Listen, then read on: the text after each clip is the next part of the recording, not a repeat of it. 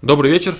Приветствую всех э, на вечернем стриме, вечернем онлайне, вечерней трансляции. Добро пожаловать на 24-й ФПЛ. Э, на этот раз он действительно 24-й, потому что в прошлый раз я тоже сказал, что якобы начался 24-й, но на самом деле был 23-й. По-моему, я так сказал, да. Спасибо, Лоренес. Приветствую всех, кто присоединяется. Вот Лоренес из Good Game зашел.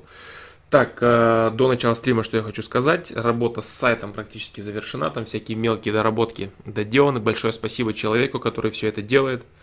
Вот, э, делает он это абсолютно безвозмездно. Делает он это все от чистого сердца, помогая проекту. Вот так.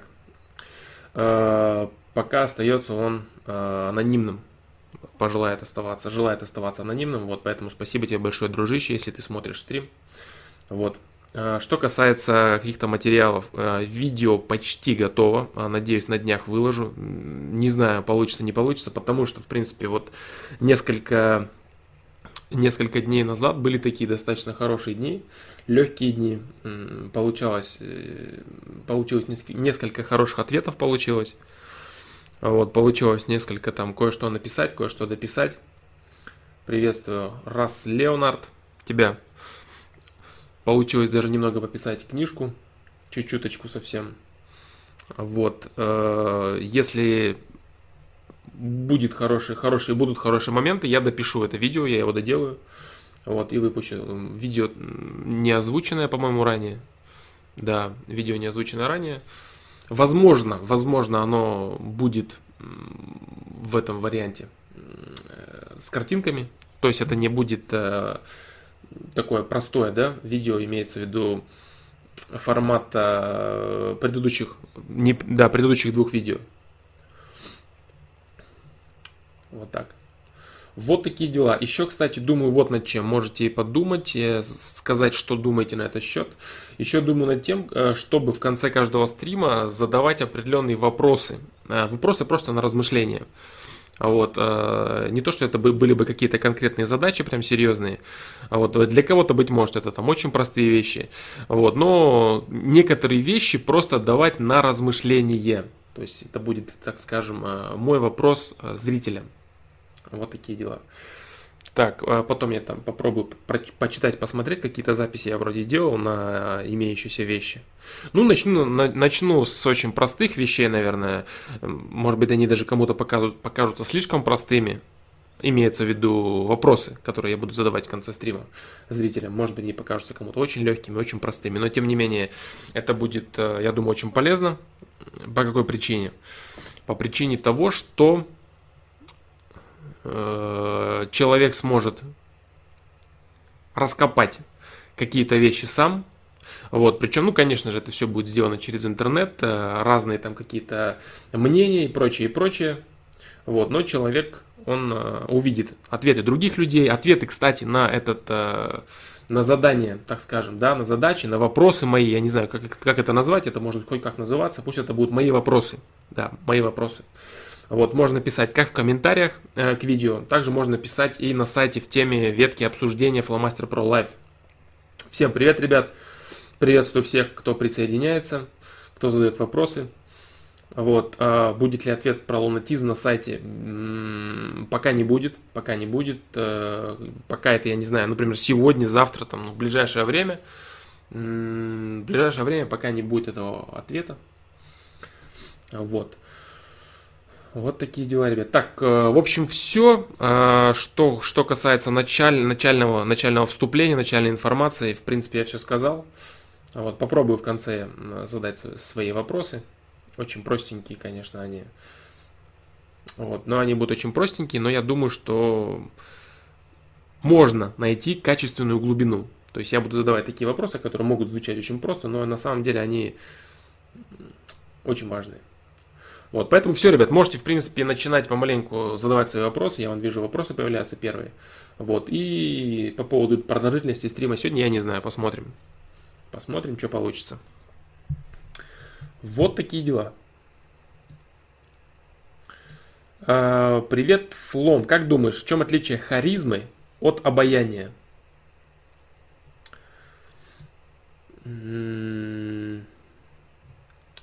Харизмы от обаяния.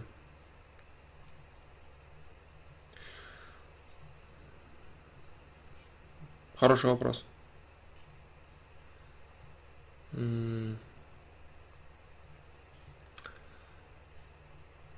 Харизма, она выражена более...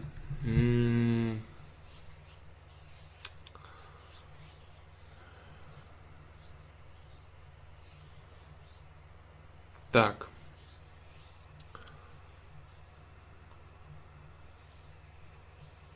Так, так, так. Нет, это не отличие. Это не отличие.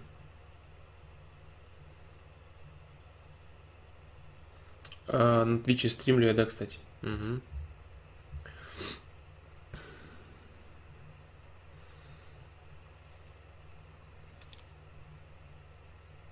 Харизмати... Э, харизма, вообще харизматичность человека, она проявляется в более активных аспектах. То есть харизматичным человеком можно назвать человека, который имеет достаточно активную жизненную позицию. То есть это харизматичный человек, а, а обаяние это слегка другое. То есть э, обаятельным человек может и не быть достаточно активным. То есть это не, не, не должен быть обязательно человек э, с высокой там какой-то коммуникацией, с высокими какими-то э, навыками, располагающими особо. Вот. То есть харизма это все-таки некие внешние проявления человека. Вот. А, а обаятельным человеком можно назвать, э, который в принципе и никак не проявляет себя. Вот в чем разница. То есть, допустим, можно взаимодействовать с человеком, который никаким образом себя активно не проявляет, то есть не, никак не пытается показать что-то и так далее. Но он при этом будет являться обаятельным человеком. То есть он может говорить спокойно, он может говорить тихо, он может говорить мало. Но при этом он будет обаятельным человеком. Это может быть девушка, это может быть мужчина. А вот, это все-таки некий, наверное, Хотя харизма тоже отчасти, не отчасти, а полностью, наверное, идет э, структуре темперамента. Вот. И обаяние обаятельность, скажем так, и харизма. И то, и другое – это части темперамента человека. Да, единственное, что я бы, наверное, отметил, это, да, то, что я сказал выше, касательно именно активных каких-то проявлений, вот и все. Потому что обаятельного человека можно представить как в виде достаточно, он может быть скромный, он может мало разговаривать. Вот Харизма немного другое это. Очень хороший вопрос. Э, попрошу тебя продублировать его на сайт. То есть я бы хотел более глубоко в этом моменте разобраться. Вот. И все-таки да. И все-таки дать более, более правильный ответ. Потому что надо подумать какое-то время. Вот. Надо подумать, надо проанализировать именно эти вещи вот насколько я могу знать, насколько я понял этот вопрос сейчас сразу вот так с лета, если ответить, то именно вот в этом, наверное, разница. Разница в том, что харизма это все-таки какие-то определенные активные проявления человека. Именно активное, активное э, представление самого себя, которое очаровывает окружающих людей. Вот и все. А, а обаятельный человек, он может быть э, менее активным, менее активным человеком. И при этом это чувствуется не от каких-то визуальных проявлений, то есть это, допустим, там голос человека, вот, э, некий завораживающий и так далее. Это идет на более таком тонком плане, возможно, да. Потому что это все-таки тоже часть темперамента. Вот я думаю, я, вот, я думаю как-то так. Э, обаяние это часть харизмы. Ну, не совсем, не совсем. То есть, понимаешь, дело в чем? Дело в том, что эти вещи и харизма, и обаяние это Э, часть темперамента человека, часть внутреннего структуры, часть того, кто он есть на самом деле. И э, это вещи, понимаешь, это вещи не... Это вещи перманентные. То есть, вот, допустим, характер, он приобретаемый. Можно человека... Э, человек может менять свой характер за свою жизнь много раз. Он может э, разговаривать по-другому. Вот. Он может, понимаешь, даже отчасти так или иначе влиять на свою харизму. То есть то, как он себя будет представлять, то отчасти будет и являться частью его харизмы, лишь частью. А вот что касается именно обаятельности человека, то здесь это все-таки крайне, крайне перманентная и врожденная вещь. То есть это именно прям стопроцентный темперамент. Я бы не сказал, что э, обаятельность, да, обаяние человека это именно часть харизмы. Нет, я, я так не считаю. Вот так. Я так не считаю. Да. Я говорю, хороший вопрос, очень хороший вопрос, глубокий, задай его, переадресую его на сайт. Я еще подумаю над ним. Так, э, продолжим отвечать на вопрос.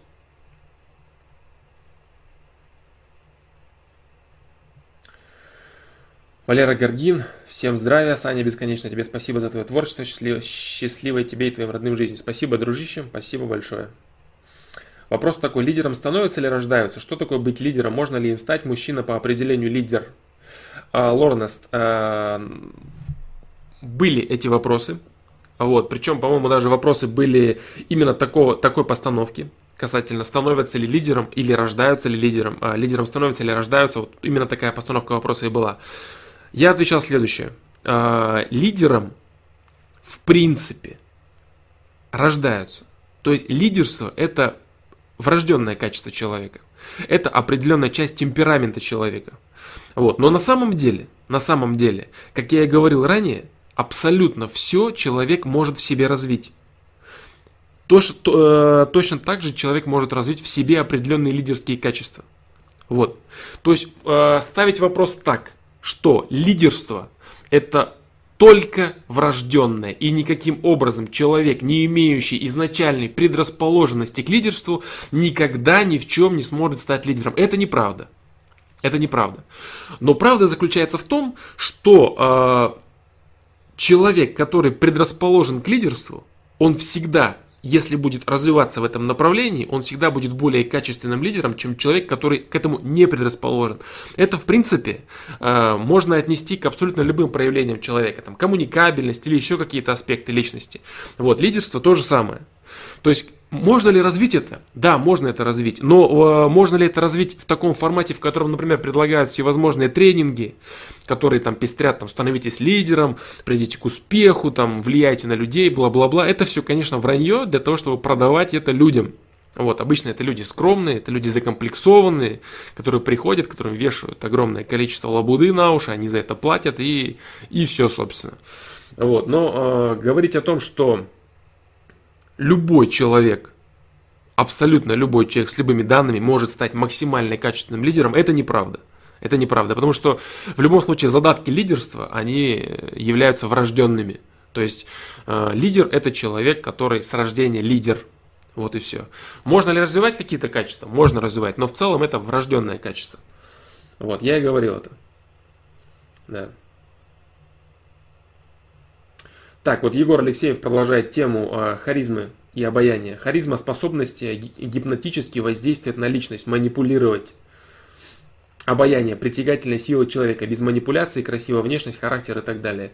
Вот, ну вот, что касается способности гипнотически воздействовать на личность, манипулировать, это я, в принципе, хотел вот м- донести, когда говорил, что это некая активное проявление человека, да, то есть человек, который там, вот говорят, он харизматичный человек, то есть человек, который активно взаимодействует, э, допустим, с людьми, с другими и так далее, то есть он пытается себя представить, он, он себя показывает миру, показывает, показывает себя миру и таким образом завлекает людей на себя. Вот. А, не знаю, действительно ли верное утверждение касательно именно манипуляции как таковой, да, то есть он манипулирует, гипнотически воздействует на личность, манипулирует. Вот. А, не совсем уверен, что правильная эта постановка вопроса. Притягательная сила человека. Ну вот видишь, допустим, воздействует на личность гипнотически, притягательная сила человека, обаяние. То есть очень, очень они идут, очень они близко идут эти, эти вещи. Вот, без манипуляций. Красивая внешность, характер. Понимаешь, я бы не согласен. Вот именно с красивой внешностью не всегда так. Вот, допустим, даже я могу сказать э, такую вещь. Бывают, э, бывают даже девушки, вот, которые в принципе не являются, например, э, э, субъективно для кого-то красивыми. Да? То есть, допустим, для кого-то этот человек красивый, для другого человека этот человек не является субъективно красивым. Ну, потому что красота, эстетика в целом это очень вещь субъективная. Вот. Но человек может быть крайне обаятельным. Крайне обаятельным он может быть, и ты рядом с ним чувствуешь себя хорошо, тебя непонятно к нему тянет. Хотя, допустим, может быть такое, что внешне этот человек тебе и в принципе не особо ты привлекателен. То есть, если бы ты посмотрел на него со стороны или увидел какую-то фотографию, тебе бы показалось, что он тебя не заинтересует. При том, что он никаким образом э, не разговаривает с тобой, то есть он не пытается тебя как-то э, завлечь на себе, то есть проявить харизму как таковую, понимаешь? Вот, поэтому говорить, что это вот именно внешность как, как таковая, а характер это вообще нету. Характер это именно приобретаемая вещь, вот, которая все-таки, скорее всего, больше, склон... Э, больше подойдет к харизме. Потому что характер, он больше э, является проявлениями человека в миру. Да? То есть это не, не, не какие-то его внутренние именно вещи, которые влияют на окружающих людей без каких-то контактов, да, то есть даже там без зрительных, без, э, без энергетических, так скажем, характеров, без энергетических воздействий на другого человека. Вот, а характер это все-таки именно такие некие внешние проявления, и характер можно, конечно, больше отнести отчасти, опять же, да, отчасти к харизме, отчасти, потому что характер это внешние проявления человека. Вот. Вот как-то так, но я говорю, то есть здесь, конечно, я не закончил эту мысль однозначно, то есть она не закончена. Вот, я говорю, что я бы с удовольствием ответил на этот вопрос на сайте. То есть внимательно обдумать его. Я не знаю, когда получится ответить на этот вопрос, потому что, может быть, э, надо будет как-то специально порассуждать над этим моментом. Вот так. Так, по поводу лидера я ответил. А, мужчина по определению лидера. Нет, мужчина не, не по определению лидер.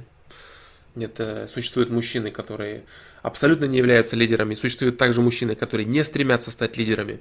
Я, кстати, говорил еще о лидерстве вот что. Я продолжу. Видишь, вот так получается, что с вопроса на вопрос прыгаю, который до этого ответил. Продолжаю отвечать на следующий вопрос. Я говорил вот что, что, кстати, посмотри, там э, интересные вещи. Я говорил в каком плане, что лидерство это не только привилегии, это не только привилегии и преимущества, как сейчас принято э, рекламировать на тех же самых там всевозможных курсах о лидерстве. Людям рассказывают, что это замечательно, это легко, это просто, это вы станете великим, у вас все, жизнь наладится. Вот. Но на самом деле это не всегда так, потому что лидерство это в первую очередь серьезная ответственность.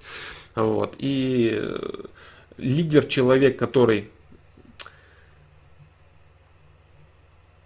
играется в лидерство, то есть человек, который просто наслаждается там, каким-то вниманием окружающих и так далее, этот человек э, недолго пробудет в позиции лидера. Он недолго пробудет в позиции лидера, и после этого его ждет самая огромная проблема. Проблема э, заключается в том, что когда ли, человек, чувствующий себя лидером, перестает быть лидером, для него это становится страшнейшим ударом, и он не может никак реабилитироваться. Вот. И очень часто этот человек начинает делать вообще всякие гадости со своей жизнью. Гадости со своей жизнью и с, с окружающими его людьми, начинает всем выказывать недовольство, рассказывать, что кто-то в чем-то виноват и так далее, и так далее. Вот это очень большая проблема. Вот, поэтому к лидерству нужно подходить очень-очень аккуратно, очень-очень внимательно.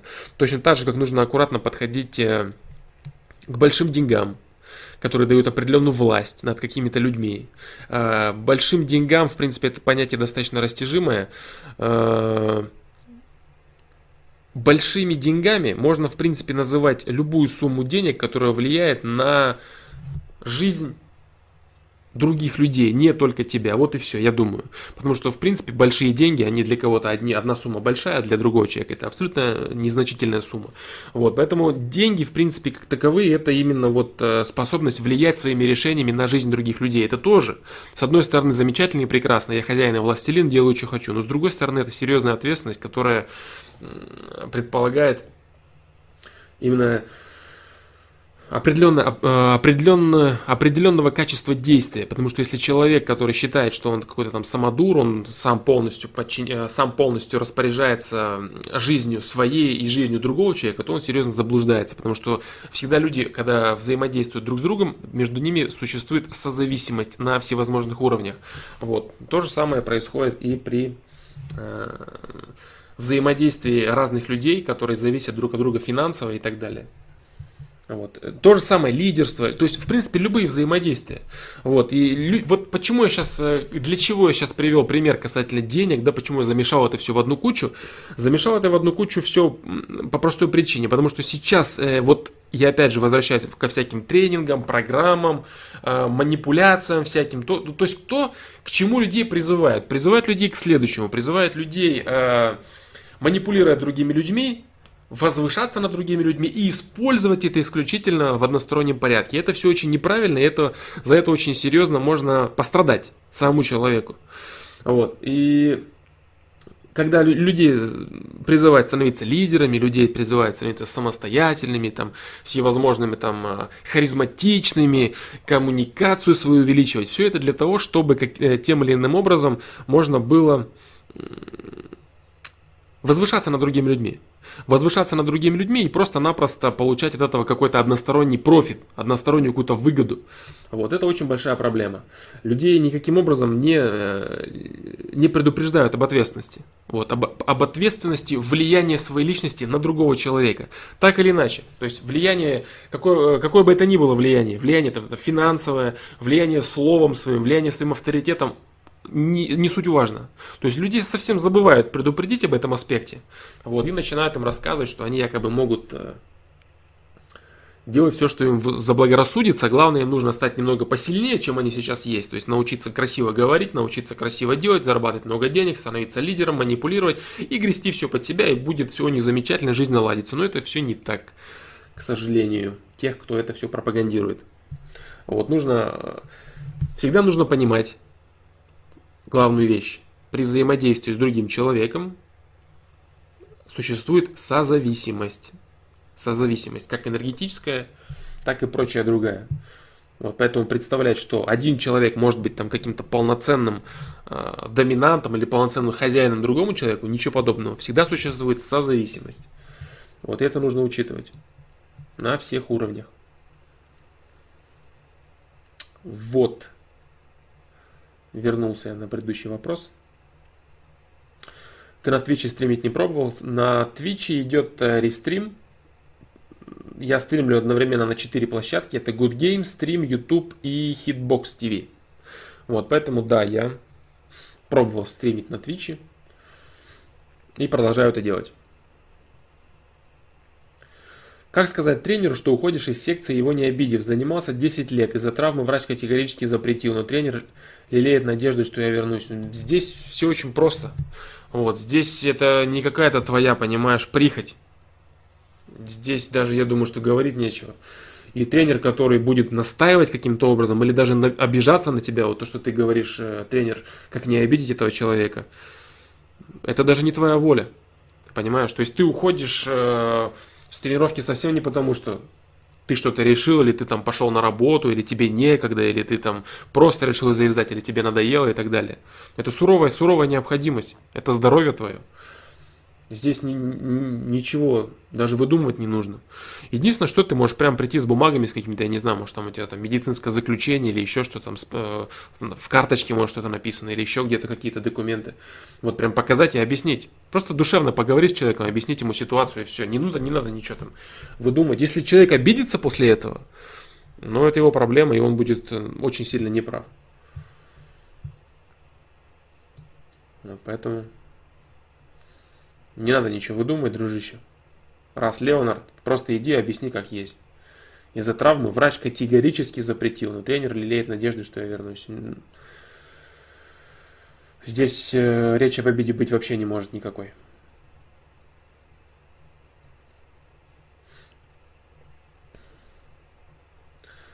Олмар Сидоренко.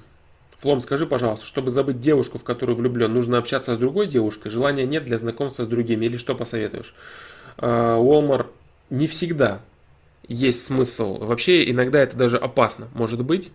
Начинать именно после расставания, после прекращения одних отношений, сразу пытаться стремиться найти другие отношения, якобы забив себе голову. Но это не получится сделать. Вот, потому что те отношения, которые ты начнешь э, новыми сразу после предыдущих отношений, ты будешь воспринимать неполноценными. Потому что ты будешь прекрасно понимать, что ты их начал только для того, чтобы забыть свою предыдущую девушку. Вот. И какие-то малейшие малейшие конфликты, малейшие разногласия в новых отношениях у тебя всегда могут, э, будут вызывать э, стремление либо вернуться к прошлой, либо начать громоздить в одну кучу всевозможные воспоминания, мысли о том, что раньше было прекраснее и так далее, и так далее. И вообще, то есть у тебя будет, в принципе, всегда иерархия в голове выстроена так, что прошлое твои отношения это что-то великое, и, и благодаря которому, чтобы забыть которое, ты начал эти не совсем важные для тебя отношения. Нет, э, гораздо проще заниматься деятельностью той или иной. То есть, допустим, э, заниматься спортом, заниматься работой, заниматься учебой. Нужно выждать время. Выждать время, когда ты реально поймешь и действительно своими собственными мыслями ты поставишь точку. Если ты перестал общаться с этим человеком, это значит, это не твой человек. Вот и все. Как бы тебе ни казалось, что там она хорошая, там или такая, или прекрасная, удивительная, этот человек не твой. Если ты виноват в ссоре, значит ты, естественно же, приложил все усилия для того, чтобы там попросить прощения, чтобы тебе дали шанс и так далее. Если тебе шанс никто не дает, значит, соответственно, этот человек не считает нужным давать тебе возможности вернуть так или иначе отношения. Что это значит? Это значит, что этот человек не твой. Вот и все. Не надо считать, что э, мой человек это вот именно там вот тот-то или вот этот-то и так далее. Нет. Все это познается исключительно в отношениях.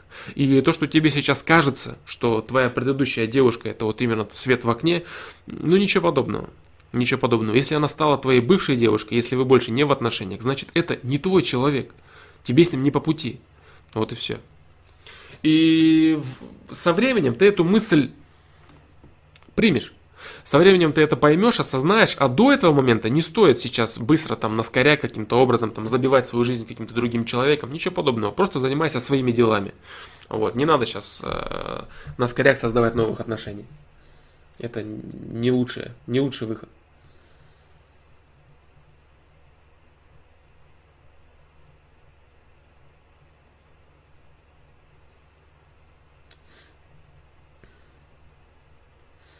Все же про лень ты достаточно расплывчато отвечаешь. Ты говоришь, чтобы не лениться, надо осознать сам этот вопрос, что, мол, это вредно и так далее. А как осознать, собственно, поконкретнее? А, видео самодисциплина лень я говорил, что лень это предпочтение. По-моему, максимально конкретно. Лень это предпочтение менее качественного блага более качественному благу, доступному в перспективе. Предпочтение менее качественного блага, доступного сейчас, более качественному благу, доступному в перспективе. Вот что такое лень. Э, что касается лени как э, именно процесса организма. Опять же я говорил, опять же говорил конкретно. Лень это защитный рефлекс мозга, который защищает человека от излишней деятельности, то есть от излишней какой-то траты ресурса, от излишней траты энергии. Вот, э, это лень.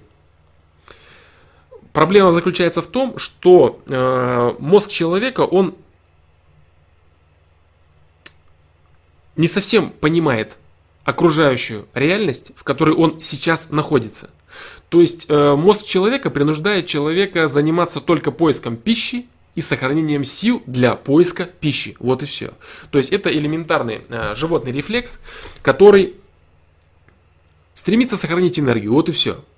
Вот что такое лень. Именно на физиологических процессах.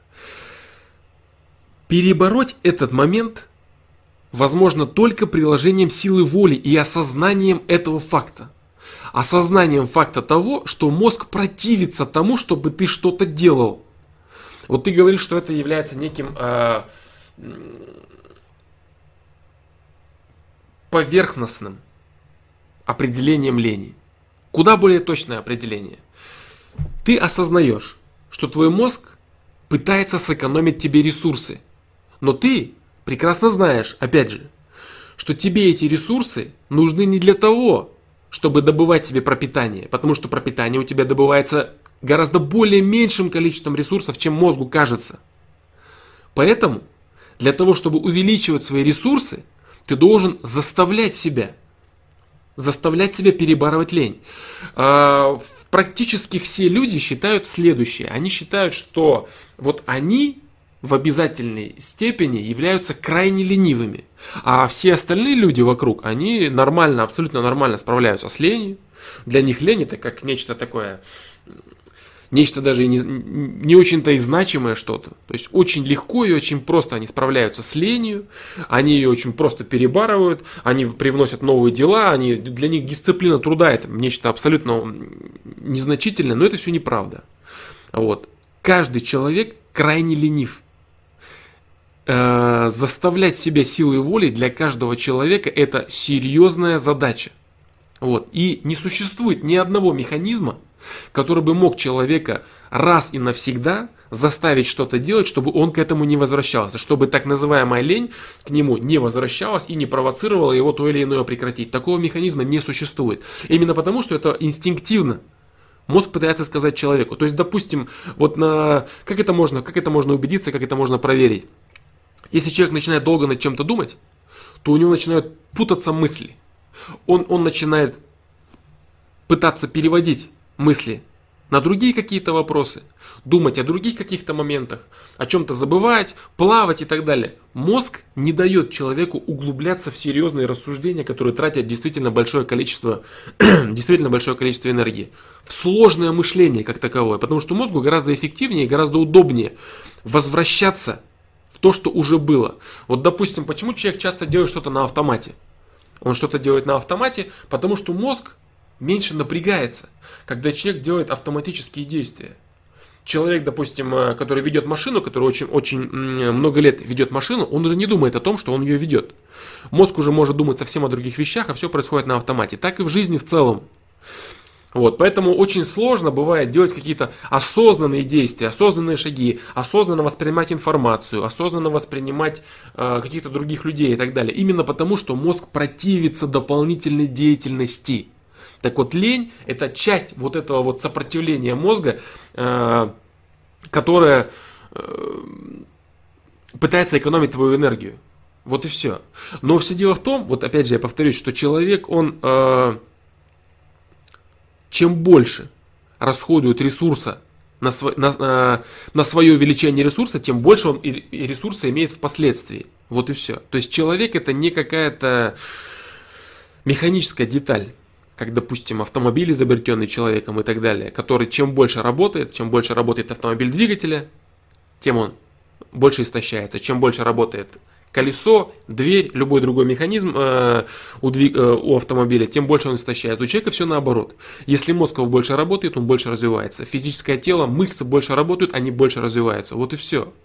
То есть в этом и заключается сила воли человека, чтобы, объяс... чтобы доказать самому себе, именно доказать что не нужно экономить ресурс сейчас маленький, нужно его пускать в развитие для того, чтобы потом ресурс был больше. Вот именно поэтому, что лень – это предпочтение менее качественного блага, доступного сейчас, более качественному благу, доступному в перспективе. Как, например, человек сидит перед монитором, смотрит порнографию, занимается анонизмом и думает, что в принципе сейчас все у него нормально это предпочтение менее качественного блага. Более качественное благо – это вместо этого заставить себя прямо сейчас начинать делать зарядку, начинать заниматься тренировками и иметь секс или отношения с реальным человеком. Вот и все. Это благо, доступное в перспективе, более качественное. Так касается абсолютно всего. Вот и все. То есть человек, который говорит, так, мне достаточно. Мне достаточно того, что есть сейчас. Я предпочитаю менее качественное благо сейчас потом я не хочу делать. Вот что такое лень. Без осознания никак это не победить, потому что это инстинктивный момент. Это очень важно. То есть вот этот, вот, э, вот этот аспект касательно того, что мозг сопротивляется, сопротивляется деятельности, без этого понимания не продвинуться в этом вопросе. Человеку будет казаться всегда вот так, что вот, ну да, кто-то мыслит вот так, ему легко перебарывать свою лень. А для меня это очень сложно. Я считаю, что мне это не нужно. И так думает каждый. В этом вся проблема. Так думает каждый, но каждый человек закрыт сам на себе, считает себя уникальным и неповторимым во всех аспектах. Безусловно, человек является уникальным и неповторимым, но не во всех аспектах. Некоторые вещи, такие как э, основные инстинкты мозга, они похожи у всех людей. Вот. И если человек начинает рассказывать сам себе, что он в особенности супер сверхленив, ну ничего подобного. Вот и все. Точно так же, как у всех остальных людей, у него мозг блокирует дополнительную деятельность. Все. Естественно, если он какими-то там вещами выжимает себя полностью, тем же самым там анонизмом, не занимается абсолютно спортом, то, конечно, у него просто нет сил жизненных на то, чтобы что-то делать. Он себя выжимает, он себя не развивает. Конечно, но это не лень. Это отсутствие сил. Вот и все. Причем здесь лень? Лень и отсутствие сил это немного разные вещи. Вот. И опять же, если у тебя даже отсутствие сил, то кроме как осознанием того момента, что для того, чтобы силы появились, нужно приложить усилия. Чтобы мочь приложить усилия, должны быть силы. Вот и все. Опять получается замкнутый круг. Чтобы приложить усилия, должны быть силы, а чтобы приложить силы, чтобы появились силы, нужно приложить усилия. Вот и все. Разорвать этот замкнутый круг можно только усилием воли. Больше ничего, больше нет никаких аспектов, которыми бы человек мог влиять сам на себя. Нет никаких практик, никаких тренингов, которые бы раз и навсегда закрывали в человеке полностью так называемую лень. Человек всегда будет э, находиться перед выбором иметь менее качественное благо, доступное сейчас, или прикладывать волю, прикладывать усилия и развиваться заставляя себя иметь более качественное благо, доступное в перспективе. Все, больше никаких нет инструментов.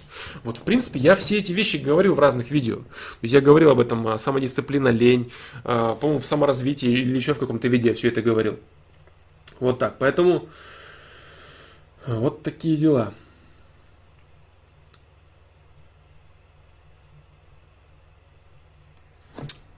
Вот такие дела я не знаю, что еще сказать на этот счет, кроме вот здесь еще на вот это знание, на вот это знание, о котором я сейчас говорю, да и в принципе на все, на все вещи, которые я говорю, очень полезно применять механизм, много раз озвученный, который я говорил, знание, понимание, осознание.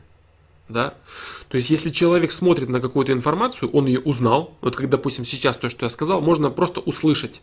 Можно услышать и сказать, ну, понятно ясно. Я это знаю. Любой человек, кто услышал какую-то информацию, отныне он ее знает, потому что он ее услышал. Знает, это он с ней знаком. Вот. Следующий этап это понимание информации. Когда человек понимает, так, а почему действительно так? А ну да, действительно. Оно вот так работает, да, на самом деле. То есть понимание это углубленное знание. Когда человек действительно начинает понимать, почему те или иные тезисы озвучены, они вот именно такие, но не другие. То же самое это лени вот касается. Человек начинает понимать. И потом третий момент, человек начинает осознавать, что оно все так, и значит это нужно интегрировать умело в свою жизнь и использовать. Вот и все. То есть осознание это принятие, впитывание полностью этой информации, которая не вызывает никаких вопросов не вызывает никаких вопросов, потому что она полностью понятная. Это как некоторые вещи, когда человек говорит, ну я в принципе вот это все знаю, но вот начать не могу, я вот понимаю, но, ну не делаю. Ничего подобного. Вот, я много раз э, возвращался к этому вопросу, но я думаю, что я буду делать это еще, потому что это фундаментальная вещь. Вот, именно э, знание, понимание, осознание. Вот. Так и здесь. Если человек э, поймет хотя бы касательно лени, то это уже будет достаточно, достаточно для того, чтобы начинать помаленечку действовать. А если человек осознает это, если он это осознает, то постоянно когда инстинкт мозга будет говорить ему, что ему что-то делать не нужно, он очень легко и очень просто будет сам с собой взаимодействовать, понимать, сам себе объяснять и продолжать действовать. Продолжать, продолжать, продолжать действовать. Вот и все. Вот. Естественно, он всегда будет к этому возвращаться. Всегда будет э, требоваться определенная деятельность, потому что настроение разное у человека, энергия разная, сил разное количество. Иногда хочется вообще на все там плюнуть и махнуть рукой.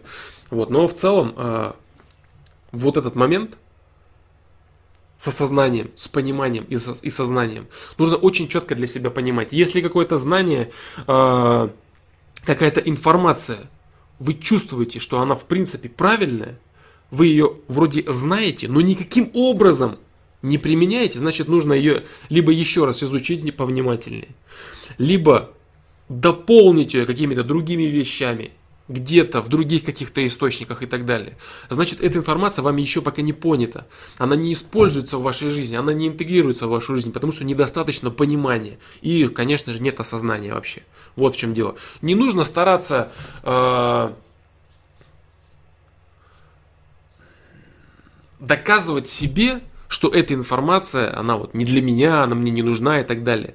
Суть заключается в том, что все знают поговорку о том, что все гениальное просто, но почему-то очень мало кто ее на самом деле применяет в жизни. Все пытаются искать какие-то сложности, искать какие-то э, ключи бесконечные на одни и те же вопросы. Э, люди в поисках знания совсем забывают о том, что нужно больше внимания и больше времени уделять пониманию тех вещей, которые вы знаете – если даже каждый человек э, из того, что он знает, углубится в то, что он знает, и начнет понимать это, и отчасти какую-то часть информации осознает, ему с головой хватит. То есть то, что сейчас люди вычитывают в тех же самых пабликах, в интернете постоянно целыми кучами, у них знаний, информации, знаний уже больше, чем у любого философа древности.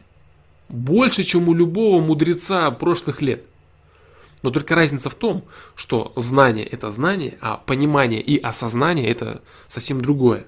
Так вот, э, я, кстати, говорил на этот счет в видео, как потреблять информацию. Тоже это вот это очень важный момент.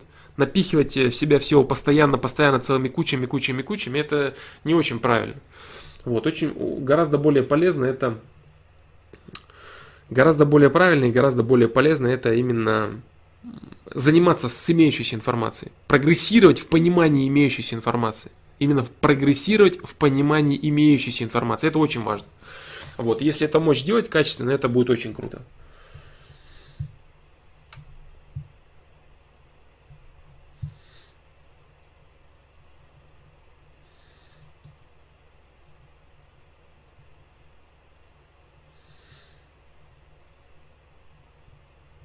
Так, ну вот как-то так.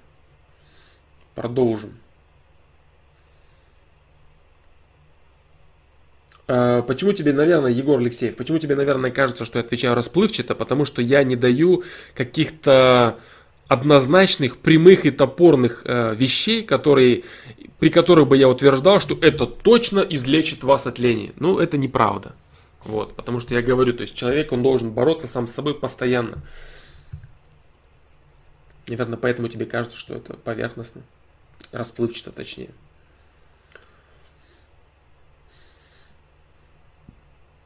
Что касается твоего вопроса, как осознать, Егор Алексеев, был такой вопрос на сайте. Осознание – это именно работа человека самостоятельная. То есть, другой человек, вот допустим я, я могу дать лишь знание. Понимание отчасти, быть может, я могу что-то попробовать разжевать, можем о чем-то поговорить и так далее. Но осознание – это абсолютный возложенный на человека процесс. Никаким образом нельзя помочь человеку чего-то там осознать. Только он сам самостоятельно может захотеть принять ту или иную информацию в свою жизнь. Больше никаких вариантов нет. Это его 50%. То есть вот при взаимодействии людей Э, у них есть 50%. 50% один вкладывает, 50% другой вкладывает. Или, допустим, отношения мужчины и женщины. Один вкладывает 50%, другой 50%. То же самое с информацией. Вот я, допустим, говорю, знания, это мои 50%, которые я доношу тебе. Если ты свои 50% не вкладываешь, ты не вкладываешь ни в понимание, ни в осознание, нет никакого толку. Понимаешь? Я не могу повлиять на твое осознание никак. Потому что ты сам распоряжаешься с информацией. У тебя есть свобода выбора. Что делать с этой информацией? Если ты от нее отмахиваешься, если ты говоришь, да, это мне недостаточно, да, это мне не да, да, да, да. То есть ты отрезаешь от себя информацию, ты не въедаешься в нее, ты не понимаешь ее, не принимаешь ее себе. Это, это твоя часть работы, не моя, понимаешь? Вот это очень важный момент, который нужно понять. Именно это я, в принципе, ответил на сайте, там именно про осознание, там в чем разница между пониманием, знанием и осознанием. Я достаточно хороший ответ, если кому-то интересно, можете зайти посмотреть, он, по-моему, может быть, даже на первой странице он есть. Ну, имеется в виду, не так давно я отвечал на этот вопрос. Именно вот разница, да, в понимании, в понимании знаний и осознании.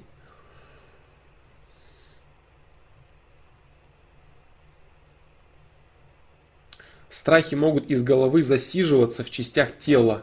И через какие-либо части тела органы можно выгонять страхи из человека. Слышал про такое? Не знаешь, как выгонять страхи таким образом? Нет, я про такое не слышал. Я считаю, что это неправда. И что это неправда. Страх это исключительно работа мозга человека. В частях тела это, наверное, какие-то практики, которые, ну, которым я бы лично не доверял. Вот и все. Это что касается страха.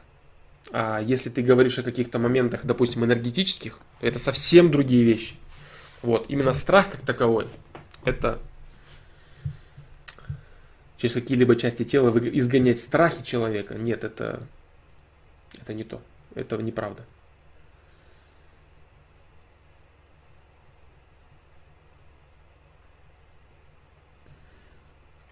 Дружба с девушкой на основе общих интересов, книги, футбол, постепенно и нечаянно пере, перетекающая в любовь. Как ты смотришь на такой вид отношений? Ну, отлично, это абсолютно нормальный, абсолютно нормальный и естественный вид отношений. Нормальное и естественное формирование отношений. Когда люди начинают дружить, а потом становятся близкими друзьями.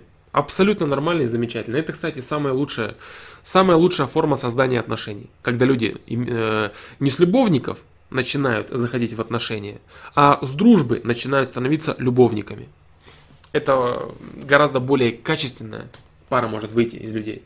Потому что любовники, э, люди, отношения которых основаны на сексе, они очень недолговременные. Потому что качественный секс можно найти гораздо легче, чем найти качественного друга, с которым тебе действительно душевно хорошо и тепло, с которым тебе понятно, легко разговаривать, с которым у вас взаимопонимание, там какой-то общий юмор, ну и прочее. То есть вам легко и хорошо.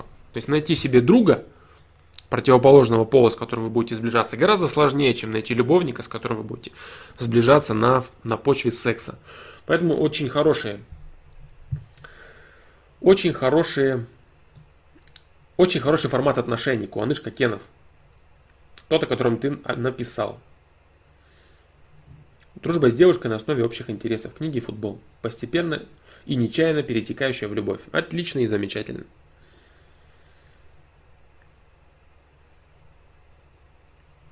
Имеет ли какое-то значение то, каким ребенком человек воспитывался в семье, старшим, младшим? Имеет значение то, каким, э, как воспитывали этого человека? То есть э, какие были взаимо, взаимоотношения у ребенка с родителями и какие были взаимоотношения у ребенка с другими детьми. Вот что важно. Здесь какой-то подвести шаблон о том, что вот всегда младший это вот то, а старший ничего подобного. Абсолютно разные подходы.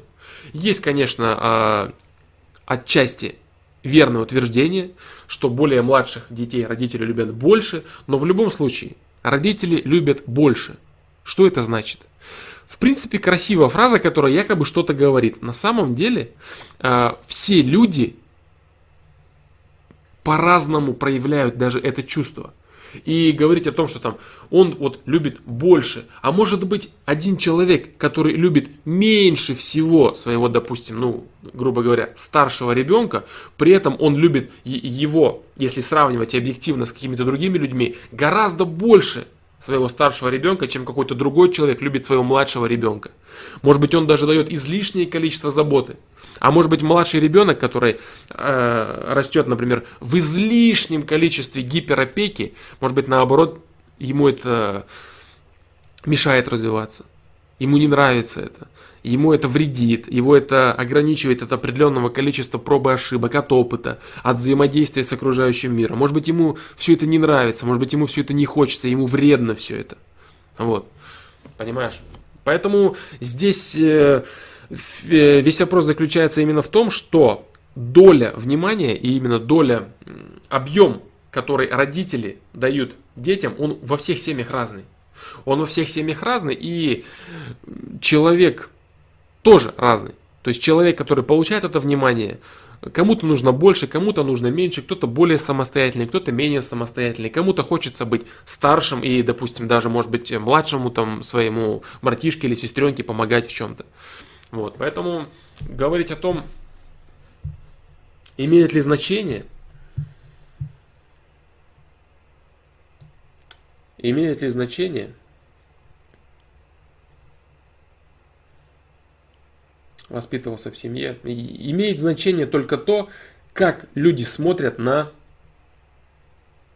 воспитание своих детей. Вот и все. Если это какие-то, допустим, могут быть э, правила или порядки, или еще что-то, может быть какие-то там э, обычаи, которые обязывают старшего там что-то делать того, чего младшего не обязывают и так далее. То есть все зависит именно от отношения, отношения, отношения и именно действий конкретных родителей в отношении ребенка. Вот и все.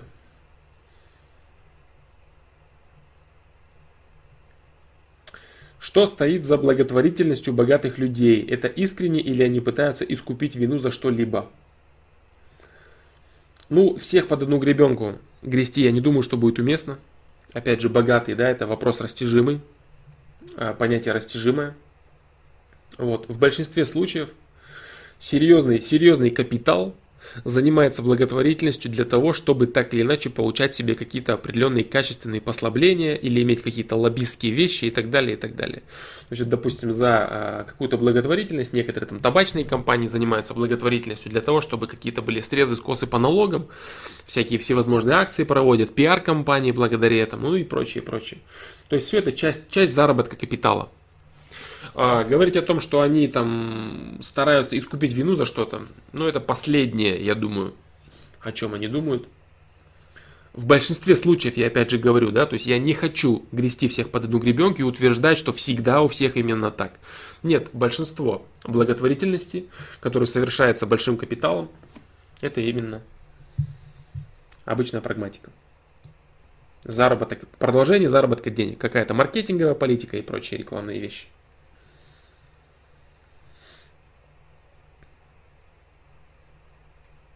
Василий Кашаров. Привет, Флом. Все мое саморазвитие – это наверстывание упущенного. Потерял много времени и здоровья впустую. Всегда ли в жизни нужно хорошо получить по морде, чтобы начать что-то делать?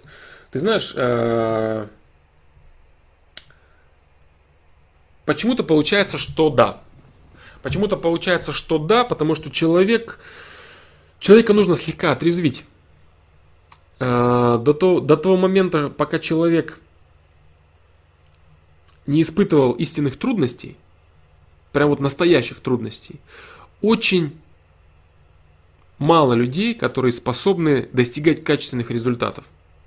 Очень мало людей, э, которые способны достигать качественных результатов. Потому что при достижении определенного дна, когда ты касаешься своим лицом дна, именно лицом в обязательном порядке, вот,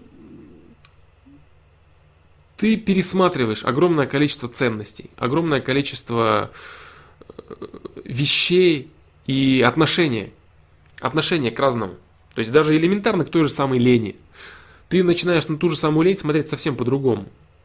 А, допустим, холя или лея лень какое-то время, когда у тебя все хорошо, ты находишься в прекрасном, в прекрасном состоянии, тебя ничего не давит, ничего не напрягает, у тебя все прекрасно, удивительно, все идет само по себе. И лень для тебя является чем-то таким действительно важным, вот. А когда ты сталкиваешься с серьезными проблемами, для тебя лень кажется вообще несуществующей. Как будто бы лени нет вовсе. Вот. И пересматривая определенные вещи, ты начинаешь входить в жизнь совершенно другим человеком. Поэтому, если ты занимаешься сейчас наверстыванием упущенного, это очень круто. Это очень хорошо. Если ты, тем более, пишешь по поводу получить по морде, значит, это произошло в твоей жизни. Вот, я думаю, что это, это нормально. Это абсолютно нормальный расклад – и утверждение, что для того, чтобы человек, ну, как существует же много поговорок на этот счет, пока жареный петух не клюнет и так далее. Вот они все не просто так существуют, конечно.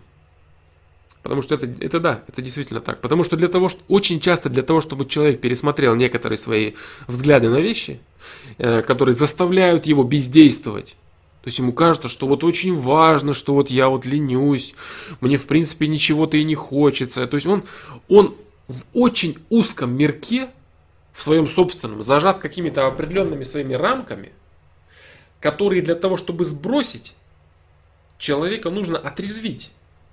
Человеку нужно показать жизнь с другой стороны. Жизнь с разных сторон. Ему нужно показать, смотри, взять его так за штирку и сказать, ты посмотри, как это, как все на самом деле-то. То, что вот ты вот это видишь вокруг себя, закрытый в маленьком мирочке, это не жизнь. Это маленькая часть жизни. А жизнь, она вот какая. Ты видишь, его берут за шкирку и тыкают носом. Вот это жизнь, вот это, вот это, вот это, вот это жизнь. человек, да, я понял. И он понял, он начинает действовать. Вот. И в зависимости от того, насколько глубоко он понял, что вообще произошло с ним, как оно все должно быть и что нужно пересмотреть и понять, он соответствующим образом начинает и действовать.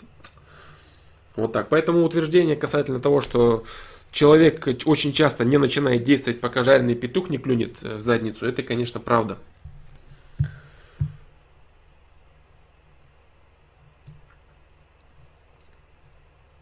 Это правда.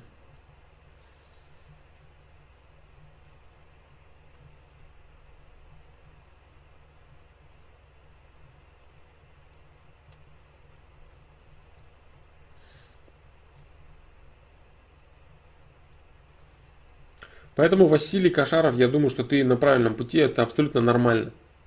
Да, всегда ли в жизни нужно, да, очень часто, скажем так.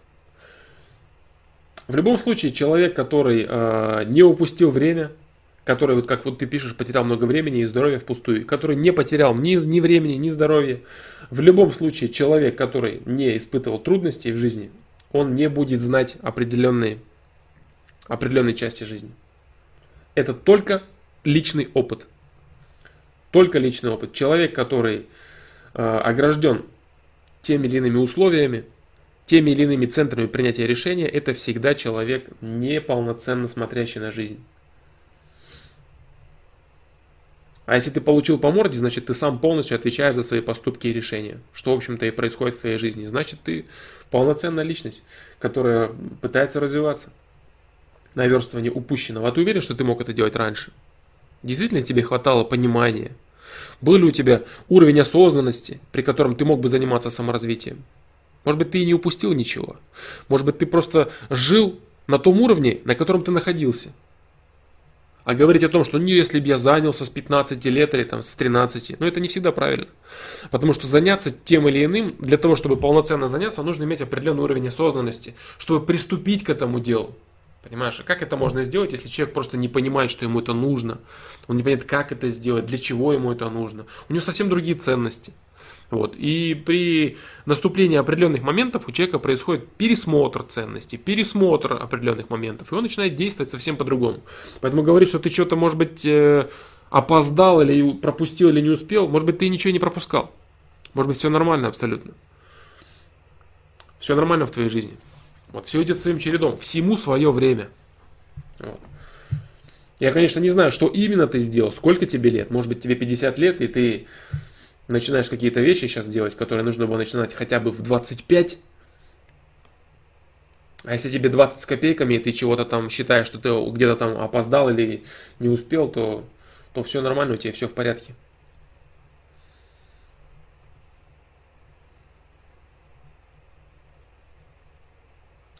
Стоит ли развиваться гармонично или нужно выделять приоритеты? До определенного уровня нужно развиваться гармонично до определенного уровня, когда человек отдает себе отчет в том, что он а, ничего пока еще не умеет очень хорошо, и для того, чтобы понять, что он может делать э, просто хорошо или лучше всего, он должен узнать многое. А для того, чтобы узнать многое, он должен развиваться гармонично, то есть развивать себя со всех сторон. Просто познавать максимально, возможно, мир во всех его проявлениях. Это гармоничное развитие человека. После достижения определенного уровня, когда человек помаленечку себя во всех вещах в среднем уравнял, он понимает, так, я могу вот это лучше, если здесь я надавлю, получится лучше. И человек отпускает хватку во многих вещах, которые либо остаются на предыдущем, на прежнем, на прежнем месте, на прежнем уровне развития, либо, может быть, слегка даже присаживаются вниз в развитии, и человеку вкладывается какое-то определенное одно дело. Вот, нельзя быть э, поверхностным во всем, и продолжать э, постоянно везде плавать слегка, в обязательном порядке человек рано или поздно должен углубиться. Вот так. Но э, очень важный аспект заключается в том, чтобы человек рано не начал ломиться по какому-то одному направлению, которое, быть может, ему и не нужно, или он его не понимает, или он еще себя не нашел, или он еще себя не раскрыл и так далее, и так далее. Вот такие дела. Поэтому, ну, я как понял, гар- э, гармонично ты имел в виду в плане разности занятий. Вот это я как понял тебя. Именно поэтому я тебе отвечаю так, как я отвечаю. Если говорить гармонично э, с точки зрения там, гармонии человека с природой и так далее, и так далее, это совсем, не совсем то. Потому что говорить о том, что нет, не нужно развиваться гармонично, нужно там какие-то крайности обязательно, то, конечно, нет. Э, это, это вопрос не о том. Не о том. Вот. Я, я, я не думаю, что если бы ты спрашивал об этом, ты бы заявлял, ты бы спрашивал про приоритеты. Если ты спрашиваешь про приоритеты, я думаю, что ты говоришь именно о том, что о том, что я сказал до этого. Вот, что человек э, развивается в различных аспектах до определенного уровня, а потом выбирает какой-то конкретный, надавливает и вырастает в нем.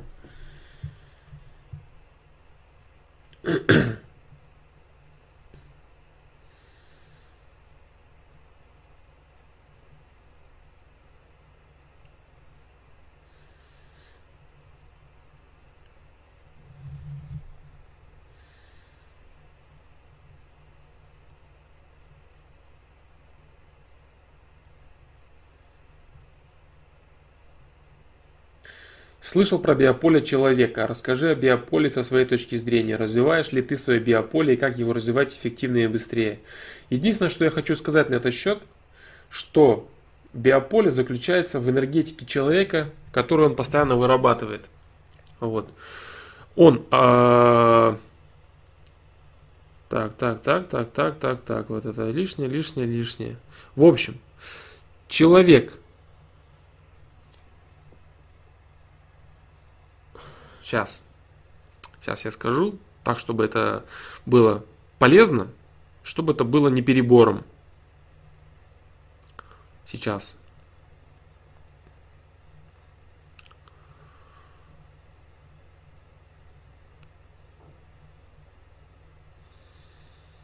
Очень э, хочу еще вот что сказать в обязательном порядке. Очень много бреда очень много бреда написано про развитие биополя, какие-то практики вообще, которые никакого отношения вообще не имеют к энергетике человека. Вот ладно, скажу вкратце, что энергетика человека это то, как он перерабатывает нейтральную энергию. Есть некая нейтральная энергия, которую он перерабатывает, и он просто сам выбирает на свое усмотрение. На свое усмотрение он сам выбирает.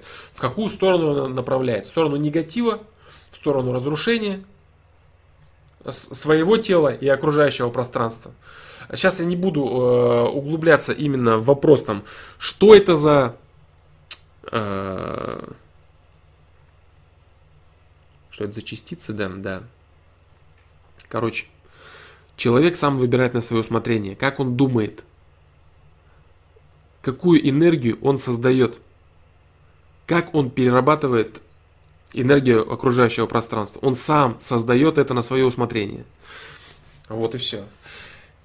Биополе человека – это фон, при котором, э, который отражает деятельность человека. Вот и все. То есть, если человек, допустим, постоянно э, все ненавидит, человек постоянно находится в злости, у него разрушена энергетика, у него очень слабое биополе. Если человек занимается различными формами любви, то есть он любит мир, он любит э, людей и так далее. В целом это позитивный человек, это добрый человек. Вот. У него биополе будет очень сильное, потому что у него биополе будет состоять из... Э, да, почему нельзя это говорить? Ну, короче, в общем, у него будет сильное биополе. Да. У него будет сильное биополе. А Мархаям толковый мужик. Да, Мархаям толковый мужик.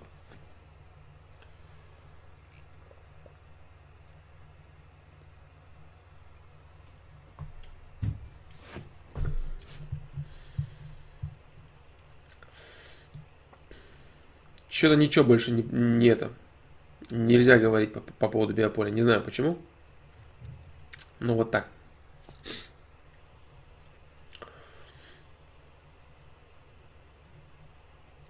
Сергей Крокодил. Александр, здорово. Как считаешь, почему наших забраковали на Олимпиаде? Дело в политике? Ну, конечно. конечно, дело в политике. Потому что Россия начала сейчас со всех сторон наступать активно на мировую арену. Победа на Олимпиаде в Сочи, огромное количество побед в спорте без Олимпиад. Вот. И очень срочно нужно как-то Россию принижать. Для чего сейчас одна единственная спортсменка, которая выступает из атлетов э, на Олимпиаде под российским флагом, единственная, кого допустили, это спортсменка, которая проживает и тренируется в Соединенных Штатах Америки. Это как бы намекает на что? Это как бы намекает на то, что спортсменам в обязательном порядке э, нужно срочно переезжать в Америку, и тогда их будут допускать до соревнований. Вот и все. Это, конечно, политическое давление. И ничего более. И вот это вот э, показушное допущение одного единственного спортсмена, который живет и тренируется в Америке, это, конечно, ну это палево, откровенное, вот и все. По-другому тут не сказать. То есть, если, если бы как-то никого не допустили, или часть допустили, одного единственного, который живет и тренируется в Америке, ну, ну о чем здесь говорить? О чем здесь говорить? Конечно, это, это последние инструменты, которые остались у наших партнеров, э, чтобы давить на Россию. Все. То есть какие-то военные вещи не получилось. Давить на союзников тоже не получается. Вообще, то есть все, что касается большой политики, уже все не получается. Вот. Если сейчас еще Трамп, конечно, придет, то я думаю, вообще жизнь наладится. Потому что это будет хорошо. Вот. Поэтому да, конечно, здесь однозначно, однозначно давление давление на Россию, чтобы хоть как-то показать гражданам России, что Россия не может защитить э, своих спортсменов, Россия не может защитить свои интересы, хотя бы в чем-то, хотя бы в этом. Вот. Ну и у них получилось отчасти. У них получилось, и, конечно, очень плохо, что у них это получилось, что действительно вот люди, которые вложили такое огромное, гигантское количество усилий, э, их просто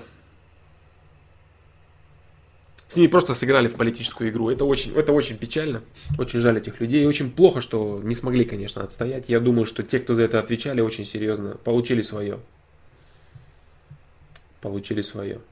Имеется в виду в России в самой. Те, кто за это отвечали, за взаимодействие со всеми организациями, чтобы был допуск и все было как надо. Потому что то, как выступал Путин перед спортсменами, как он себя чувствовал, что он говорил вообще. Чувствовал он себя не очень. И говорить то, что он говорил, ему не очень нравилось.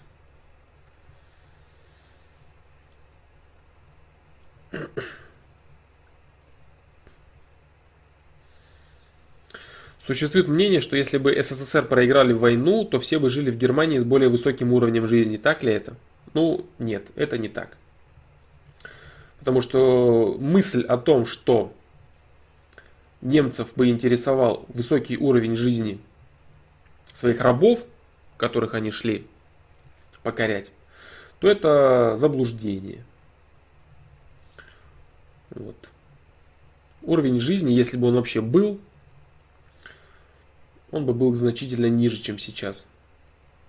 Если говорить даже о каких-то там побрякушках там и прочем там ну там, я не знаю, вещи, одежда, всякие там предметы, скажем так. Но в любом случае жизнь человека состоит в первую очередь из э, принятия окружающего мира. И быть теми, кем бы советский народ был при проигрыше войны, обслугой завоевателя, это одно а быть э, свободными гражданами, даже имея свои внутренние какие-то проблемы, имея там какую-то классовость, имея какие-то проблемы и прочее, прочее, это в любом случае происходит все в рамках одной страны. Вот и все.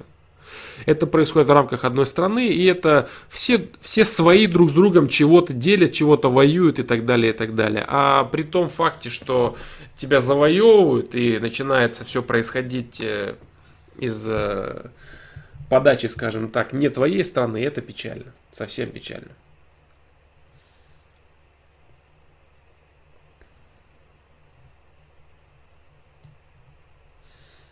Поэтому, ну это неправда. Говорить о том, что с более высоким уровнем жизни. Более высокий уровень жизни это не только вкусно поесть и красиво одеться. Э, уровень жизни включает в себя именно осознание, как я говорю, осознание того, кто ты, где ты живешь, что ты делаешь. Все это уровень жизни. Э, советский народ, который выиграл войну, который имеет ту территорию, которую он сейчас имеет, свободные страны, которые сейчас имеют, там, постсоветского пространства, Россия, вот. Это народ, народы победители, народ победитель иметь более высокий уровень жизни в качестве проигравшего, что ли? Как это вообще возможно? Для меня, например, это, это непонятно.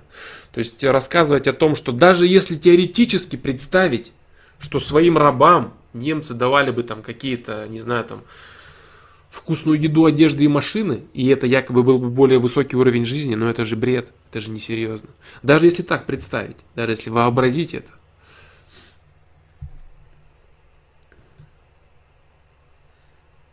Быть свободными людьми с величайшей территорией, с величайшим государством, победителем. Куда выше уровень-то жизни?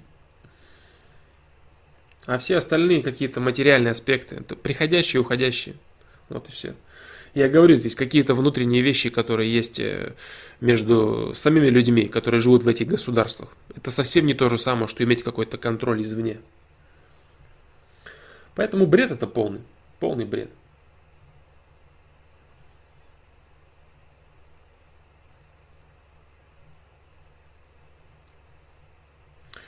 Человек идеально может делать только одно дело, а остальные на троечку. Ну, а судьи кто? Понимаешь?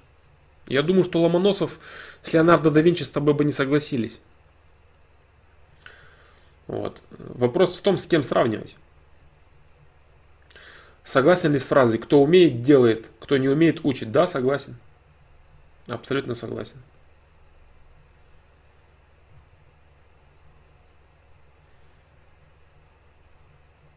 Если предположить, что есть человек, который живет в 30-х годах прошлого столетия и у него есть возможность убить Адольфа, стоит ли ему это делать, если ход истории не изменить?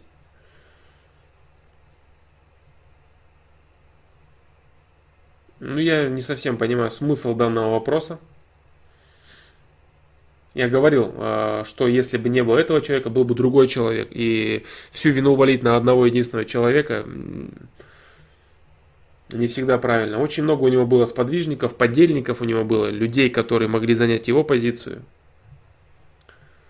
Поэтому говорить о том, что вот он и один, и все, а все остальное, все остальные такие белые, пушистые в Германии, хорошие, добрые, а вот он один всех заставил быть теми, кто, кто были. Ну, это же неправда же.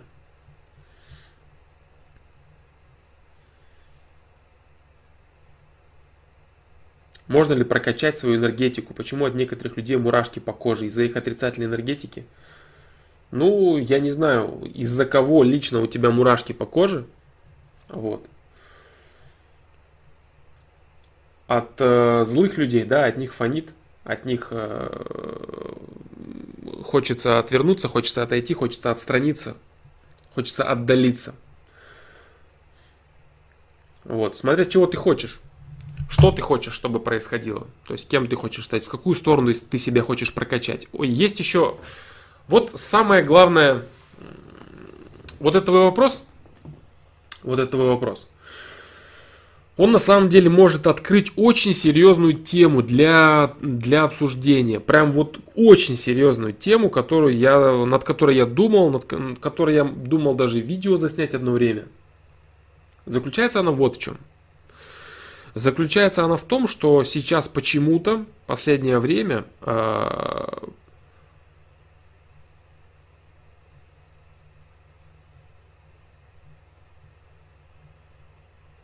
существует серьезное заблуждение. Да. Существует серьезное заблуждение, которое звучит следующим образом. Сильный человек – это бесчувственный человек и жестокий человек. Вот какое заблуждение существует. Это пропихивается через огромное количество там, кино, литературы, э, идеологии и прочее, прочее. То есть э, сила человека, она в обязательном порядке ассоциируется с безразличием, с холодностью, с жестокостью, с какой-то прагматикой и так далее, и так далее. То есть сильного человека делают в обязательном случае неким бессердечным эгоистом, холодным. Но забывают как-то уточнить. Он сильный только в своем одном каком-то конкретном деле. То есть это человек, который способен обманывать и которому на это наплевать. Вот и все. Называть такого человека сильным человеком – это огромное заблуждение. Этот человек является крайне слабым человеком. Очень слабым человеком. Потому что наплевать, э, взять и наплевать на тех, кому, на кого, допустим, кому, допустим, на тебя не наплевать, это то же самое, как обмануть тех, кто тебе доверяет. Разве это сложно? Разве сложно э, обманывать тех, кто тебе доверяет. Разве сложно закрыться и стать бесчувственным, стать безразличным, стать жестоким человеком? Разве это сложно? Почему-то вот, вот это вот противопоставление, противопоставление человек, допустим, человек добрый, и противопоставление с обратной стороны человек сильный. Да нет же, ничего подобного. Все совсем наоборот. Человек, который имеет возможность пронести через всю жизнь свою определенную доброту, свою человечность, он не становится слабым. Он не становится слабым. Э, единственный аспект здесь заключается в том, что нужно просто прокачивать свой интеллект. Не энергетику в негативную сторону, то есть становиться жестоким, чтобы от тебя мурашки по коже. Зачем тебе это нужно? Ты что, пугало что ли? Зачем отпугивать других людей? Люди вот, допустим, э, стремятся отпугивать других людей только неуверенные и слабые люди, которые пытаются э, казаться сильными. Как вот я говорил в видео э, по поводу доброты. Очень слабые люди, которые боятся, допустим, выяснять отношения там, с равными или с более сильными людьми, они всегда обижают слабых людей. То же самое люди там какие-то жестокие или закрытые. Это слабые люди. Очень слабые люди сила человека, вообще именно сильный человек, это человек, способный прощать, человек, способный к милосердию, человек, способный слабого человека сделать сильным, слабого, помочь слабому человеку. А сейчас почему-то происходит так, что сильный человек это человек, способный давить других людей, унижать других людей, обижать других людей. Такой человек никогда, ни в какое время не назывался сильным человеком. Никогда этого не было.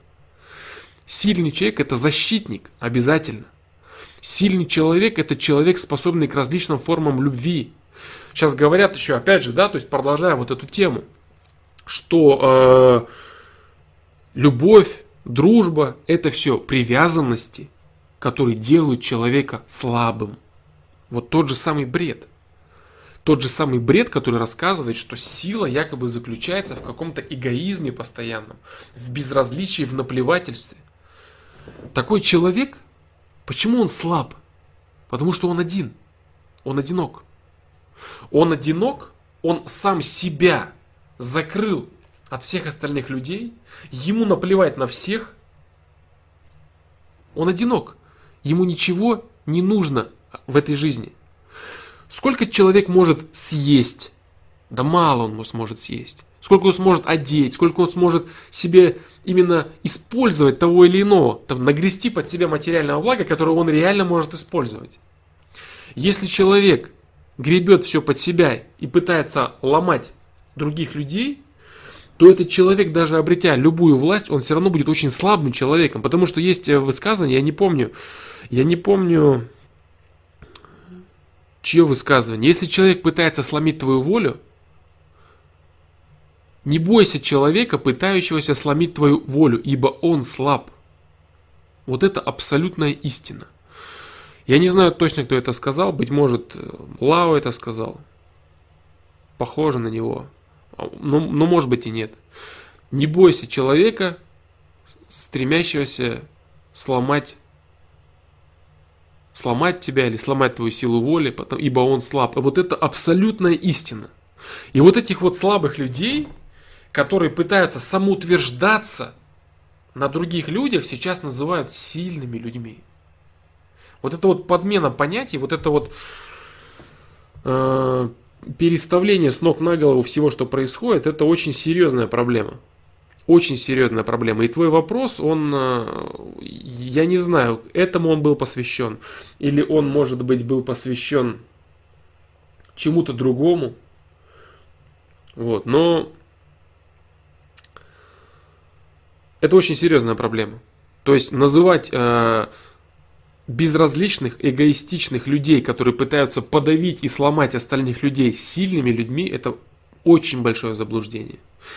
Э, человек сильный и самодостаточный, ему не требуется ломать других людей, ему не требуется власть над другими людьми.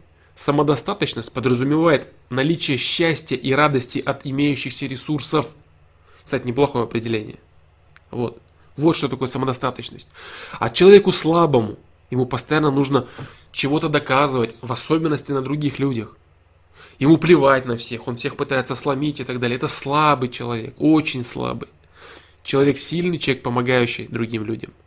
Человек, делающий из слабого человека более сильного человека. Вот это сильный человек. Это человек добрый, человек, способный к проявлениям любви, человек, не боящийся зависеть от своего любимого человека, не боящийся брать ответственность на себя за своего любимого человека. Вот это сильный человек, помогающий другим людям, взаимодействующий и не безразличный. Вот это сила человека. Поэтому в рамках того, что я сейчас сказал, э, если ты хочешь прокачать свою энергию, то не надо стараться, чтобы от тебя мурашки шли по коже. Тот, от кого идут мурашки по коже, если это тот самый человек злой, жестокий, от которого это слабак. Это слабый, закомплексованный человек, который боится сам себя в первую очередь. Если бы он сам себя не боялся, он бы себя явил миру. А если он боится сам себя, он закрывается и пытается не пустить никого из людей к себе внутрь. Какая же это сила? Это самое, что ни на есть слабость. Ты еще назови сильными людьми тех, кто там мучает животных. Вот они безразличные, они сильные. Это, это все слабые люди. Слабые, несчастные люди. Вот в чем дело. Поэтому, если ты хочешь действительно прокачать свою энергетику, если ты хочешь стать истинно сильным человеком, направляй себя в сторону любви всегда. В сторону принятия мира окружающего. В сторону того, чтобы чувствовать окружающий мир. Принимать его целостность людей, целостность мира, природы и так далее. Вот это истинная сила в различных формах любви. Заниматься каким-то копошением э, в дележке денег, какой-то власти между людьми, которые там неполноценные, которым что-то постоянно не хватает вечно. Ну, это не есть сила человеческая. Не есть сила человеческая это. Вот как-то так. Это очень важный вопрос. Вот просто колоссальной важности вопрос, что сейчас э, людей слабых, закомплексованных людей, которые ничего из себя не представляют, их пытаются сделать, сделать и показать сильными людьми. Людьми, которые якобы являются лидерами общества, людьми, э, которые являются показателями. То есть вот он это, это сильный, он там добился того, или он вот идет на пролом, или он нечувствительный, он безразличный, ему плевать, он сам по себе, но это слабаки, это слабые люди, слабые, ничтожные люди, вот все. Потому что, почему так? Потому что они ничего никаким образом не развивают окружающий социум, они ничего не вносят, они ничего не изобретают, они ничего не дают ни, ни, никому. Вот и все. Они просто потребляют то, что есть то, что есть сейчас. Это не создатели. Не создатели мира, не создатели жизни, не создатели прогресса. Это просто потребители. Вот и все. И вся эта программа, которая нацелена на то, чтобы рассказать, что вот этот потребитель ущербный, закрытый, эгоистичный, жестокий, злой, стремящийся чего-то там под себя э, подмять, это якобы сильный человек, это продолжение темы не такой, как все. Продолжение идеологии потребительства. Вот что это такое. Поэтому с, эти, с этим моментом надо быть очень аккуратным. Если вы видите какого-то человека, который там весь напыщенный, злой и жестокий, и называть его сильным, это заблуждение. Это человек, боящийся себя, человек, боящийся окружающих, человек слабый. Вот.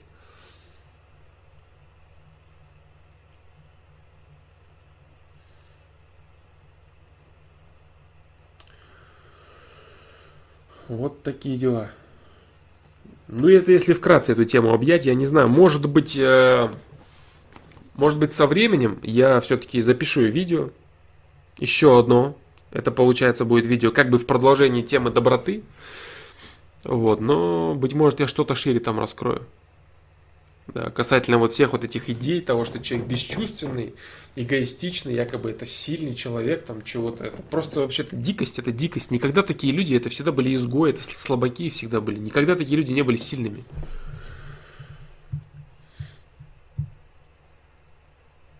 Вот такие дела. Вот так раз, Леонард. Я не думаю, что, конечно, ты, наверное, имел в виду то, что я тебе ответил, но я думаю, что это будет очень полезный ответ для тебя, и ну и в целом для всех, кто смотрит.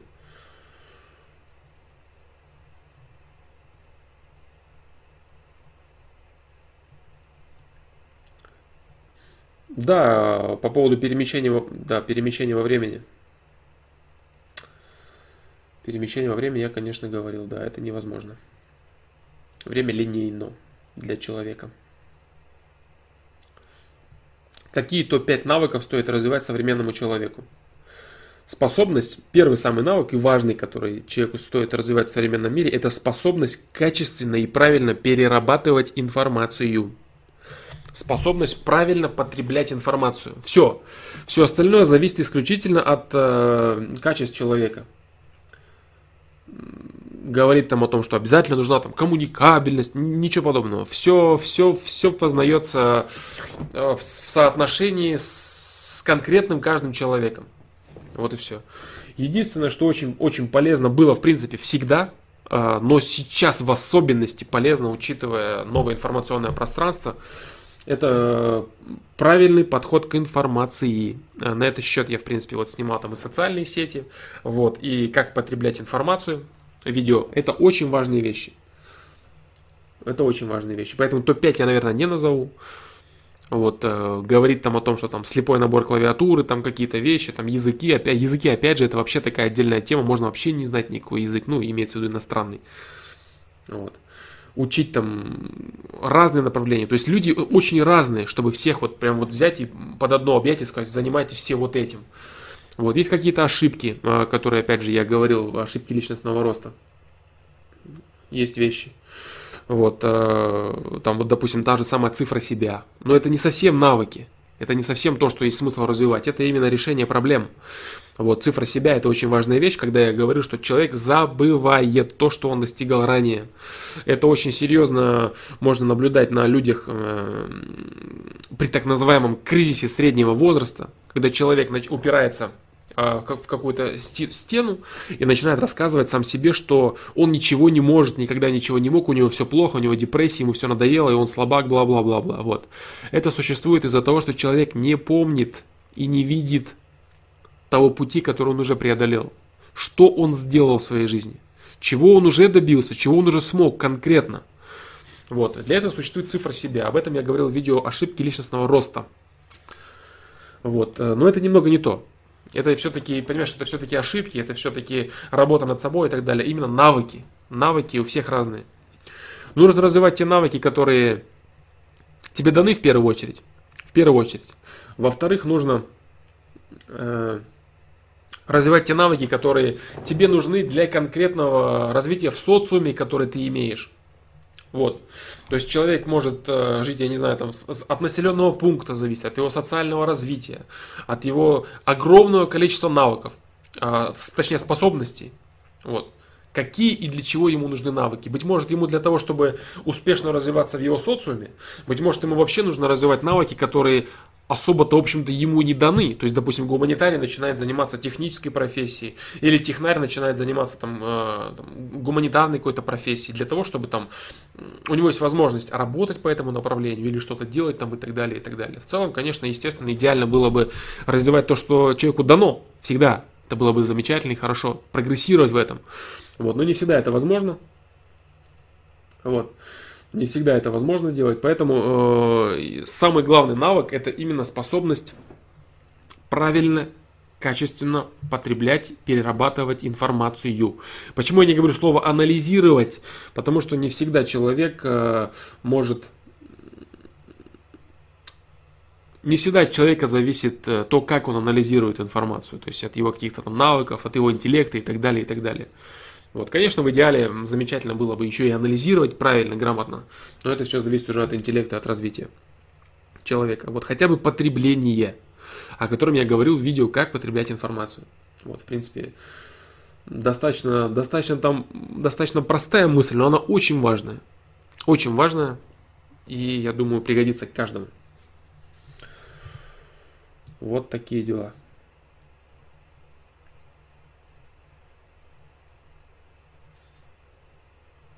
Поэтому 5 навыков я, к сожалению, не назову. Что такое зависть, Юрий Самарин? Зависть, я отвечал, прям вот э, был отдельно именно вопрос. Да, да, ненависть. Если ты чувствуешь, что ты ненавидишь кого-то, за что, э, за что он имеет что-то, что ты не имеешь, или когда ты видишь, что кто-то имеет, умеет то, что ты не имеешь, и начинаешь ненавидеть себя. Так, ну а чем отличается твое или, или от или? Умеешь или не имеешь?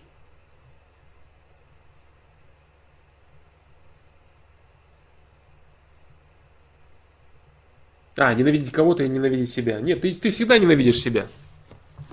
Ненавидя кого-то, ты ненавидишь себя в первую очередь. Если ты ненавидишь, я говорил по зависти, посмотри, кстати, да, 12 стрим. Спасибо, Рас Леонард. Да, там про зависть было, по-моему, много сказано. 12 стрим, вот спасибо, я вижу последний комментарий. Вот, э, да, зависть это ненависть самого себя. Ненависть к самому себе. Нельзя ненавидеть другого человека, если ты не ненавидишь сам себя. Если ты ненавидишь кого-то за то, что он там чего-то имеет и так далее, и так далее, значит ты ненавидишь сам себя. За то, что ты это не имеешь, ты чувствуешь себя неполноценным, не самодостаточным. Ты считаешь, что тебе этого обязательно не хватает, чтобы чувствовать себя счастливым и так далее, и так далее. То есть любая, любая зависть, это почему она так грызет? Почему она настолько вредная? Именно потому, что это ненависть к самому себе. Вот так. Это недовольство, выражение недовольства к, к имеющимся ресурсам, своим ресурсам. То есть не стремление, как э, вот я говорил, всегда, всегда я говорю разницу о том, что следует различать самокритику и самокопание. Вот. Самокритика – это поиск ресурсов, поиск, э, поиск путей по тому, как более качественно можно реализовывать свои имеющиеся ресурсы. Вот что такое самокритика. То есть я делаю вот это, я это могу делать лучше, потому что вот так, вот так, вот так, вот так, вот. А самокопание это рассказ самому себе о том, что тебе недостаточно ресурсов. Вот так. То есть, когда ты начинаешь сам себе рассказывать, что мне вот не дано, а мне вот не додали, а вот если бы у меня, а вот я сейчас не могу ничего, потому что у меня вот этого вот нет, вот это самокопание. Это плохо, это неправильно. Вот то же самое с завистью. Человек начинает себя ненавидеть за то, что ему чего-то якобы не хватает, у него вот есть, а вот ему дано. Это ненависть к самому себе.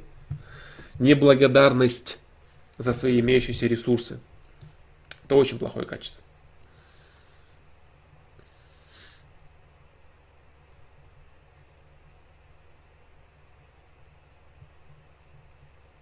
Ненавидеть и сомневаться и критиковать себя. Критиковать себя это нормально.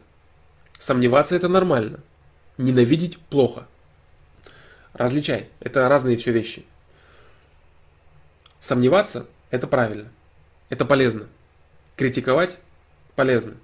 Ненавидеть неправильно. Различай самокритику и самокопание.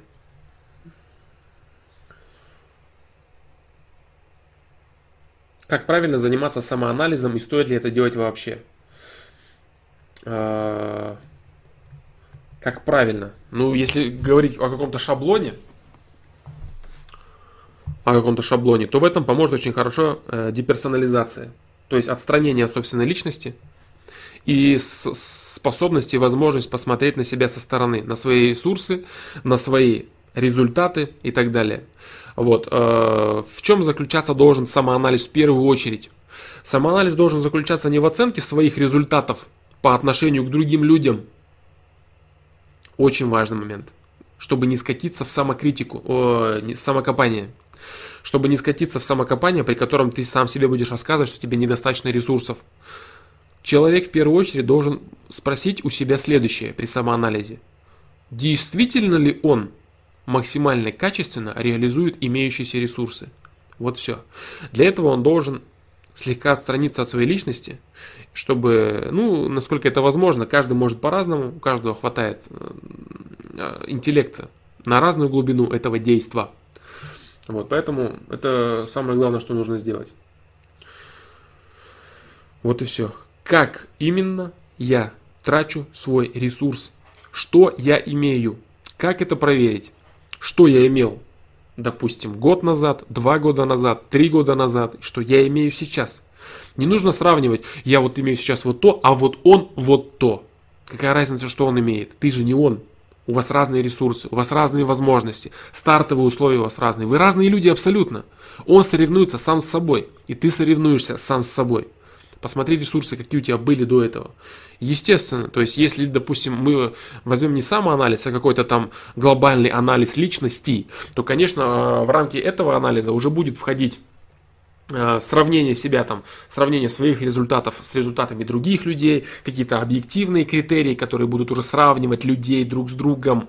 Вот. А самоанализ это именно в обязательном порядке рост самого себя. Произошел ли рост? Если он произошел, насколько он произошел, как он произошел, что произошло. Вот так. Поэтому самое главное в самоанализе это именно возможность отстраниться от своей личности, которая тебе постоянно рассказывает, что тебе обязательно что-то не додали, тебе что-то не устраивает, тебе чего-то мало, тебе чего-то не хватает и так далее, и так далее. Вот. Просто посмотри на результаты. На результаты своей на результаты реализации своих имеющихся ресурсов. Вот что. Это все. Сравни свои, что, что было время назад, что изменилось, что добавилось, что ты привнес. Понимаешь, вот и все. Если говорить, ну это, если говорить какими-то общими, общими фразами, то так.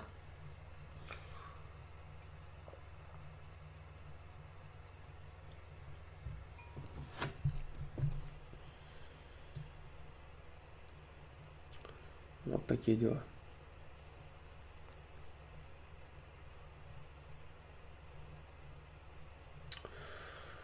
Так, по-моему, у меня опять проблемы с чатом.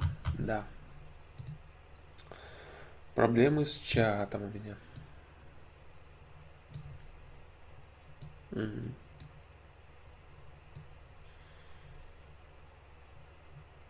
Так, сейчас я посмотрю здесь. Так, самообман. Так.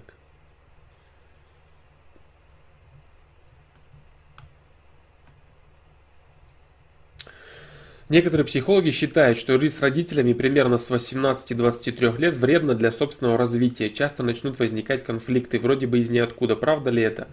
А, причина этого кроется в том, что человек, э, ну с 18, наверное, это рановато все-таки. Вот. Они говорят вот о чем. Они говорят о невозможности построения центра принятия решения. Вот они о чем говорят. То есть э, видео взрослость, которое я выпустил относительно недавно, в котором я сказал, что, что такое взрослость. Вот, э, 18 лет все-таки маловато, возможно, но опять же зависит от человека. То же самое можно сказать и про 23 года. Вроде как бы нормальный возраст, но на самом деле это не всегда является тем возрастом, в котором человек может выходить, так сказать, в свободное плавание и становиться самостоятельным центром, независимым центром принятия решений. Вот. Это в этом деле, потому что начинают происходить э, именно конфликты, конфликт центров принятия решения. Ты хочешь развивать себя сюда, тебе говорят, что ты ничего не знаешь, ничего не понимаешь, ты должен делать вот это и так далее. Вот и все. Вот. Э, Еще очень важно, очень, очень много зависит от самих отношений ребенка с родителями. Очень много зависит от понимания родителей и ребенка. Некоторые, некоторые родители могут очень отчетливо понимать этот момент, что их ребенок, человек, становится взрослым человеком, ему нужно открывать определенную, э, определенные рамки свободы действий. Тогда может и не быть вообще проблем. Вот, поэтому опять же, да, то есть все приводить к шаблону, все пытаться как-то Э, упростить и говорить, что да, вот в обязательном порядке 18-23, все, вот съезжай. Вот. Нет, это не совсем, не совсем уместно. Но а, почему это уместно? Отчасти я сказал. Потому что а, центр принятия решений. Вот в чем дело. Вот так.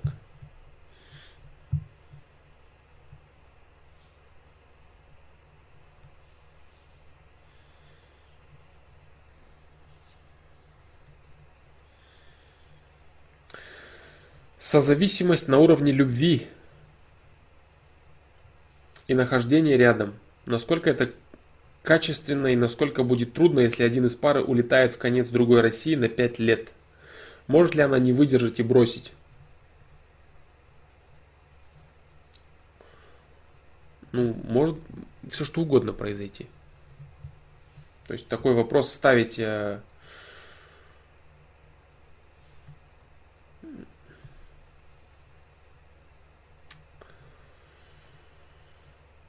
Так вопрос ставить неправильно. Может ли она не выдержать и бросить? Может. Может она не выдержать и бросить и через год, и через полгода. Может ли, не, может ли выдержать и может ли не бросить? Может. В любом случае, расставание на 5 лет это очень много. Это очень много. 5 лет это очень много. Говорить о том, что это какой-то какая-то проверка отношений, я даже не возьмусь. Проверка отношений может быть год, два. Пять лет это, это, очень, это очень большой промежуток жизни, я бы сказал. Поэтому, поэтому это печально. Если есть э,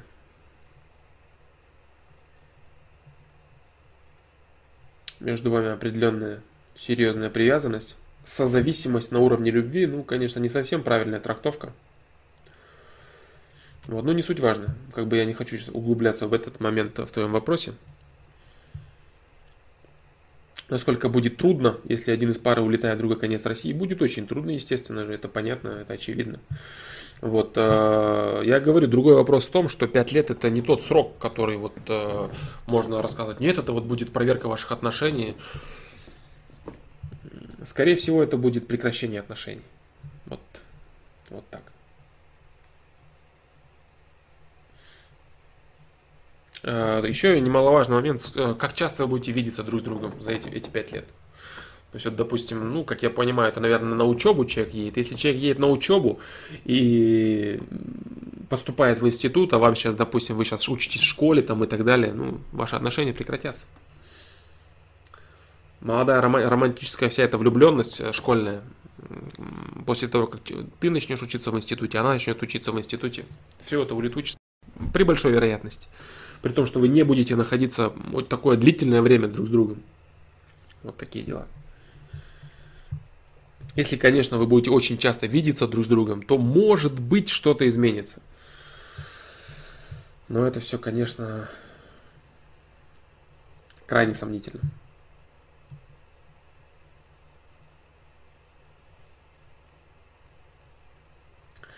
Поддерживаю вопрос прожить с родителями. Смысл съезжать с родительской хаты, если у тебя там все, что нужно есть, а родитель на работе постоянно.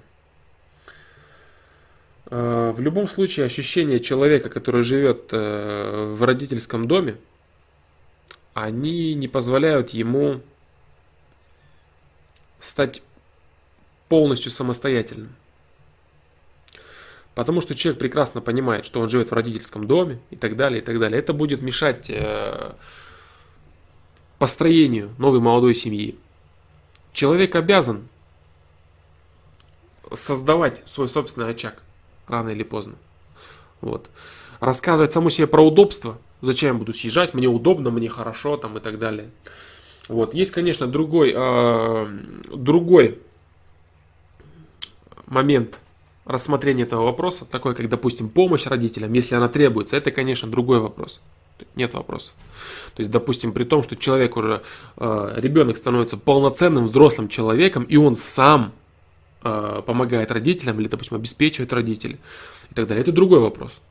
Это другой вопрос. Здесь вопрос стоит именно так, что человеку, молодому человеку удобно, комфортно и хорошо живется в родительской квартире, которая его обеспечивает.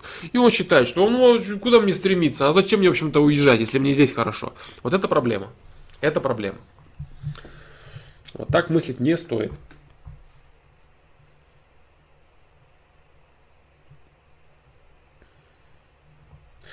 А реально ли стать финансово независимым, когда пассивный доход тебя кормит и тебе не нужно работать? Стремишься к этому? А, я, теперь я понял вопрос. Реально ли стать финансово независимым, когда пассивный доход тебя кормит и тебе не нужно работать? Но это на самом деле по большей степени все вранье, конечно. Все это маркетинговые ходы, а, чтобы люди вкупались в различные лохотроны, рассказ про пассивный доход. Вот, а, пассивный доход, любой пассивный доход – в обязательном порядке должен быть постоянно контролируемым. А если это постоянно контролируемый доход, то какой же он пассивный? Вот. Вложить деньги в банк и жить на процент с депозита, ну вот единственный пассивный доход. Открытие любого бизнеса требует поддержания этого бизнеса, требует постоянного участия в этом бизнесе.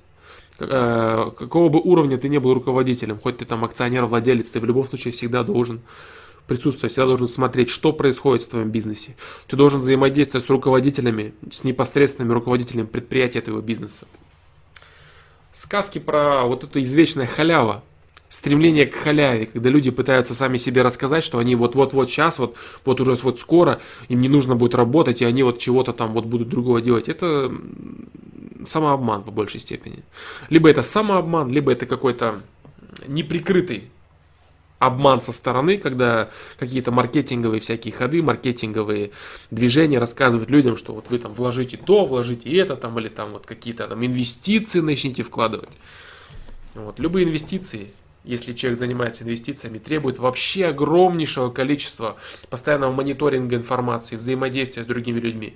А если все пускаешь на самотек, то и результат у тебя соответственный. Стремлюсь ли я к пассивному доходу? Нет, не стремлюсь. Это такой сейчас э, очень популярный, очень популярный э, маркетинговый ход. Сидите на диване, ничего не делайте, пусть за вас ваши деньги работают. Мне знакомы, конечно, все эти маркетинговые ходы.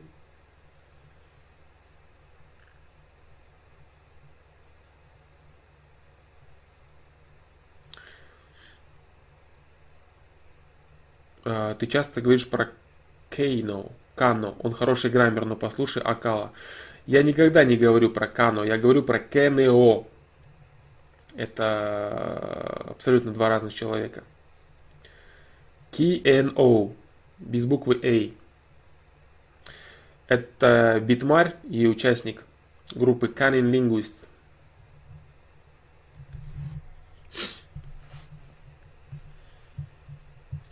Если ты мне, конечно, это ответил. Сейчас просто я смотрю из нижних комментариев.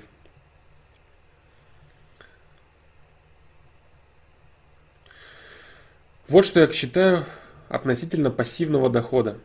Что в большинстве своем это лохотрон. И верить в это не стоит. Как только ты становишься пассивен и нейтрален относительно своих дел, качество твоих дел начинает серьезно падать. Если человек говно, стоит ли ему об этом сказать? Не всегда. Для чего ты будешь ему это, об этом говорить? Э, понимаешь, дело в чем? В большинстве случаев люди говорят другим людям, что другой человек говно только для того, чтобы самоутвердиться и как-то себя получше чувствовать. То есть я показал ему, что он говно, и от этого мне стало хорошо. Э, гораздо реже люди стараются помочь кому-то. А если они стараются кому-то помочь, то они вряд ли будут говорить просто так, сами по себе, без того, что их спрашивают, без ничего, что кто-то говно. Зачем это нужно? Для чего? Как, какой смысл в этом? Если ты хочешь по самоутверждаться, ну, ты знаешь ответ на вопрос. Хорошо ли самоутверждаться, унижая других людей? Хорошо ли это? Ну, не очень хорошо, мягко скажем. Не всегда. Если тебя спрашивает человек, ему интересно твое мнение – Скажи. Если тебя не спрашивают, не всегда нужно лезть. Точнее, в большинстве случаев вообще не нужно лезть, если тебя не спрашивают.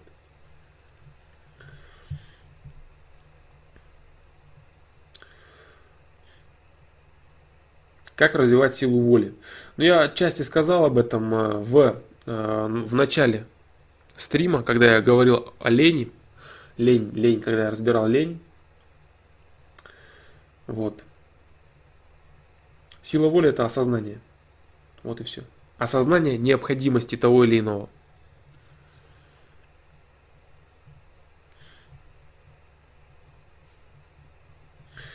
С другом часто спорим, у нас разные точки зрения, мы на многие вещи, на, на многие вещи мало общих интересов, но мы лучшие друзья, это нормально?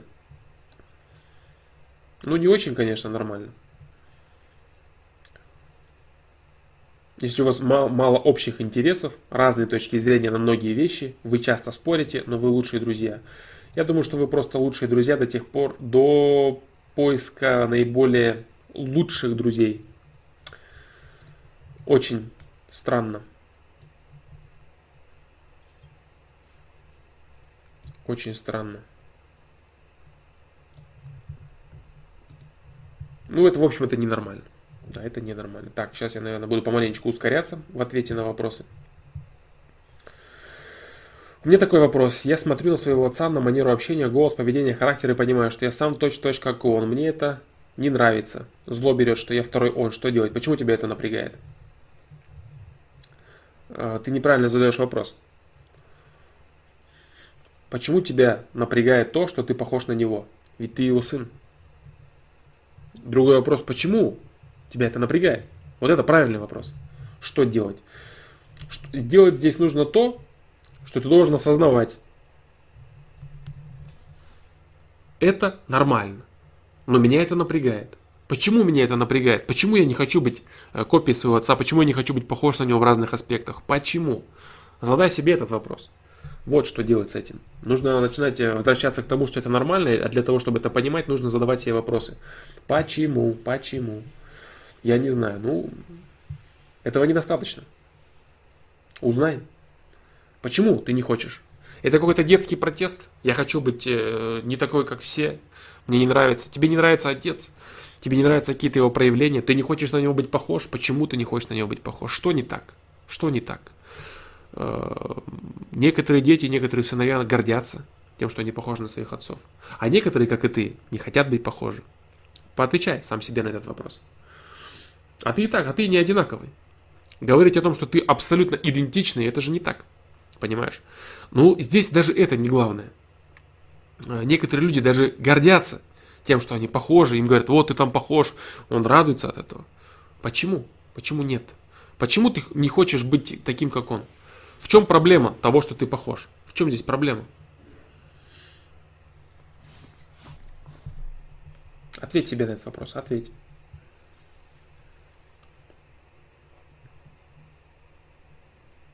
Зло берет, не нравится. Почему это? Зачем быть одинаковыми? Ну а почему бы и нет? Почему нет-то? Почему ты хочешь отличаться? Что, что тебе? Тебя что-то напрягает? Почему ты хочешь, не хочешь быть похожим на него? Почему ты не хочешь быть похожим на каких-то других людей?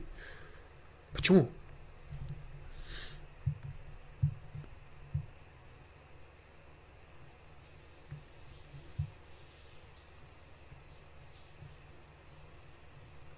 Стоит ли встречаться с девушкой? Так. Стоит ли встречаться с девушкой, от которой сносит башню, если вообще нет опыта в отношениях, или попробовать с другой, дабы избежать серьезных ошибок? Нет, ну конечно пробуй с той, от которой сносит башню. Нет, нет. Пробуй, пробуй с максимально интересующей тебя. Вот и все.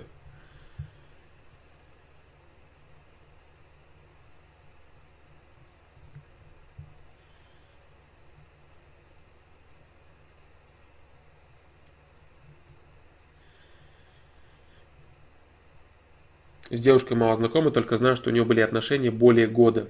Ну делай, делай, делай отношения с этой девушкой, пробуй. Не надо ничего искать там. Избирать серьезных ошибок. Не надо, не, не старайся избегать серьезных ошибок. Главное не повторять их. Не повторяй серьезных ошибок. Избегать не нужно их. Это твой опыт, это твоя жизнь. Избегать ошибок не нужно. Не бойся ошибок. Нравится тебе женщина? Делай.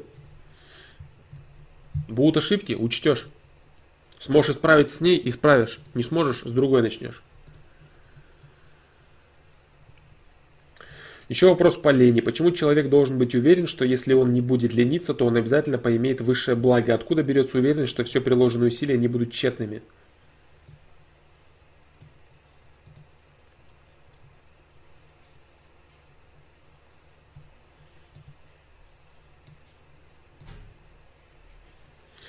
От, а, а, так, откуда берется уверенность, что все приложенные усилия не будут тщетными? Потому что любые усилия, они дают тот или иной результат в обязательном порядке. Вот и все. Имеется в виду положительный. Вот. А, совсем не значит, что человек всегда будет иметь то, что он заранее задумал, то, что он хочет, то, к чему он стремится. Вот. Положительным результатом является даже опыт. Если человек прикладывает какие-то усилия и не получает э, желаемого заранее, заранее загаданного результата, человек имеет определенный опыт в достижении своих целей, в достижении каких-то тех или иных своих результатов. Вот. Или даже в каком-то конкретном деле, который он э, после этого будет еще раз пробовать или развивать и так далее. Опыт – это очень хороший положительный результат. Негативный опыт, он вдвойне полезнее, чем позитивный опыт. Вот и все. Поэтому говорить о том, что это усилия тщетные, все бесполезно, мне ничего не получится, у тебя раз не получится, два не получится, три, пять не получится, а на шестой раз лучше всего получится, так, как ты даже не планировал до этого, как ты первый раз и представить не мог. Так можно ли назвать эти усилия тщетными, которые были пять раз до этого? Нет, конечно. Если это опыт, который дал тебе возможность на, фон, на базе этого опыта прийти к, к, огромно, э, к огромному и качественному результату, на который ты даже рассчитывать в самом начале не мог, тщетные ли усилия были до этого? Или это была часть твоего финального результата? Это была часть твоего финального результата. Вот. Поэтому, если тебе, у тебя что-то один раз не получилось, лучше бы я ленился. Да ничего подобного. Ничего, ничего не лучше. Ты поимел опыт. Ты знаешь, как не делать или как сделать лучше. Вот и все.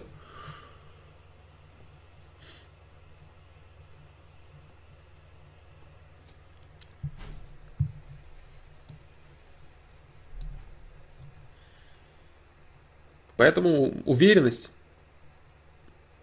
что человек поимеет высшее благо, это обязательно. Совсем не значит, что нет никакой уверенности в том, что человек поимеет сразу то, что он хочет, как только он начнет прикладывать усилия. Да ничего подобного, он может и не поиметь это. Но он в обязательном порядке поимеет благо. Определенное благо. Либо это будет опыт, либо это будет какой-то другой положительный результат, который он даже не загадывал. Либо это будет то, что он загадывал. Вот и все.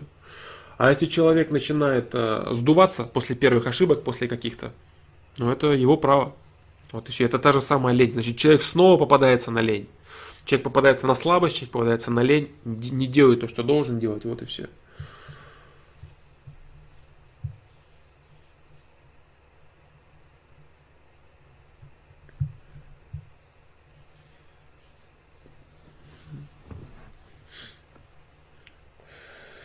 Вычитал в какой-то псевдомотивационной книге, что человек это дитя привычек, и если себя часто пересиливать, делая одно и то же, то потом будет легче выполнять эти действия.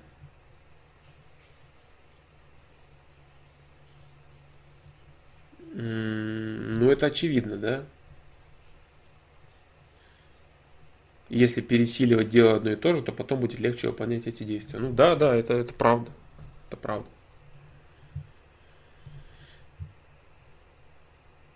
Это правда. Так. Борисов говорил, читая книги Сардарова, мы впускаем в мозг мировоззрение Амирана. Слушая Старикова, видно, что он повлиял на мировоззрение Борисова. Полезно ли смотреть на мир глазами фломастера? Ты успешен по жизни, Флом? Успех чем меряется? Смотря у кого. Смотря у кого, чем он меряется. Вот. Полезно ли смотреть на мир глазами фломастера? Я считаю, что полезно. Да, я утверждаю это. Почему?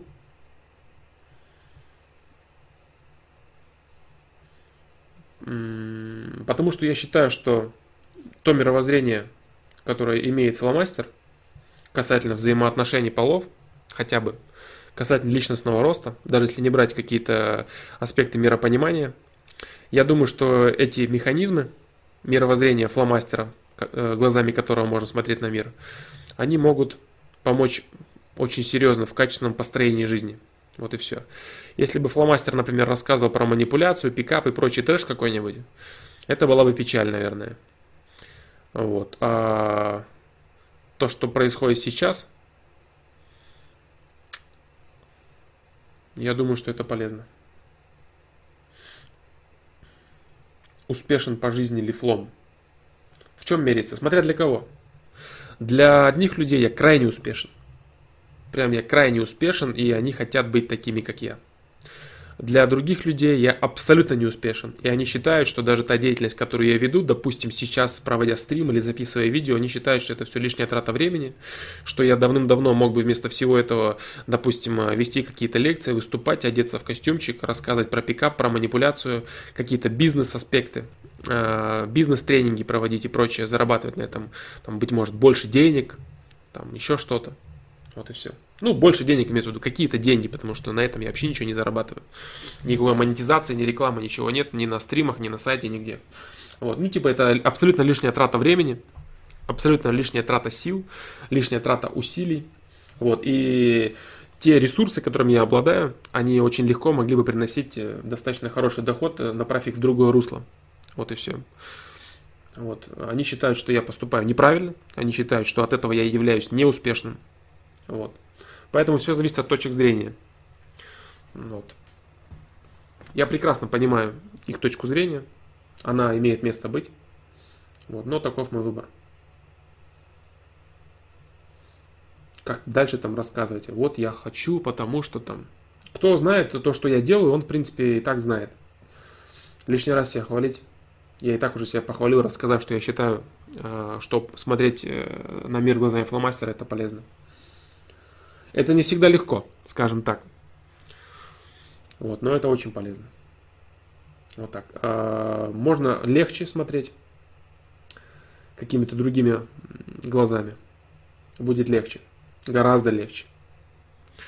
Даже, допустим, то, что я говорил по поводу сильного человека и слабого человека, когда я говорил, что слабый человек это человек холодный, безразличный, человек, не способный любить, человек жестокий и злой, вот, э, гораздо легче быть таким человеком. Гораздо легче быть таким человеком, чем быть человеком, который чувствует мир, который пытается что-то любить и так далее. Гораздо легче быть э, закрытым, безразличным одиночкой. Вот. Но полезно ли это? Я считаю, нет. Быть закрытым одиночкой, эгоистичным. Вот.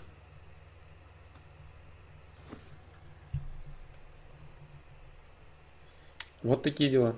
Поэтому успешен ли я? Многие считают, что я крайне успешен. То, как складывается моя жизнь, то, что я имею в своей жизни, как э, фундаментальные вещи, это является серьезным успехом. Вот, другие люди считают, что я не успешен. Все зависит от ценностей тех людей, которые подходят к анализу моей личности. Что для них успех? Что для них личность? Что для них главное? Ценности, ценности. Все зависит от ценностей.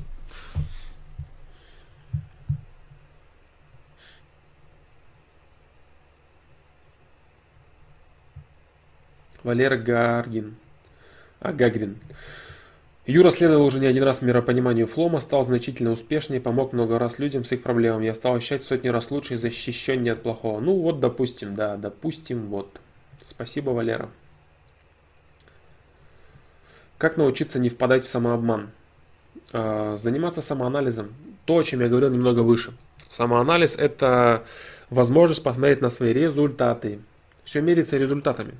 Если ты начинаешь, если ты чувствуешь, э, вот самый, самый, самый распространенный, самый сложный самообман, он в чем заключается? Он заключается в том, что человек начинает э, говорить сам себе, что ему что в его проблемах, что в его каких-то недочетах, в отсутствии результатов кто-то виноват.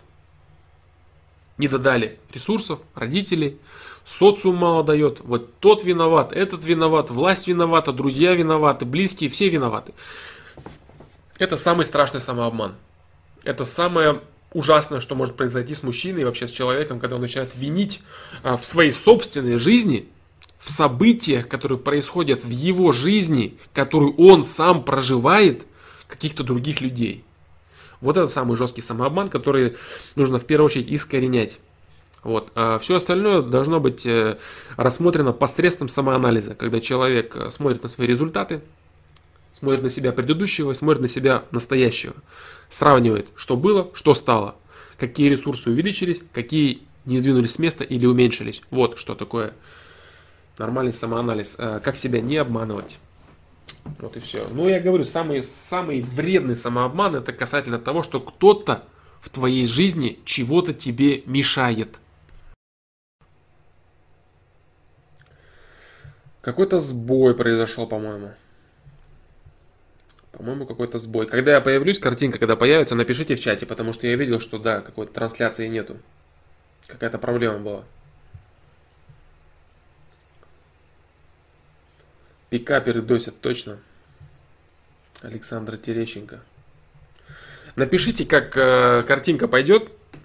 Я потому что видел, да, что почему-то стрим упал, хотя интернет не пропадал.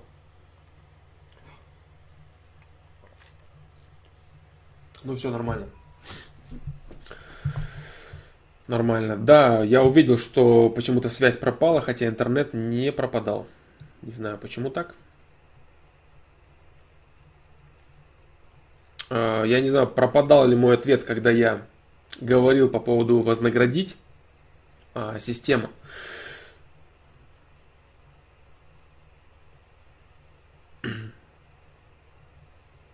Да, подлагивает. Очень странно. Я не знаю, может быть, какие-то проблемы, какие-то проблемы с рестрим сервисом. Может быть, э, какие-то там вещи происходят. Не знаю, не знаю почему.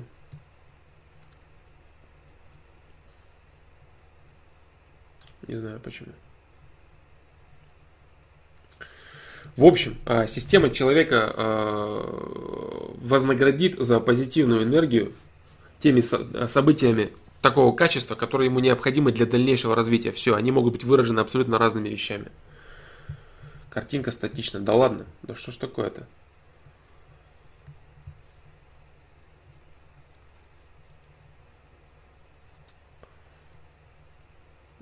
Нормально, видео идет, все хорошо. Сейчас, в принципе, коннект есть. Я не знаю, там F5 нажмите, может там перезагрузить надо.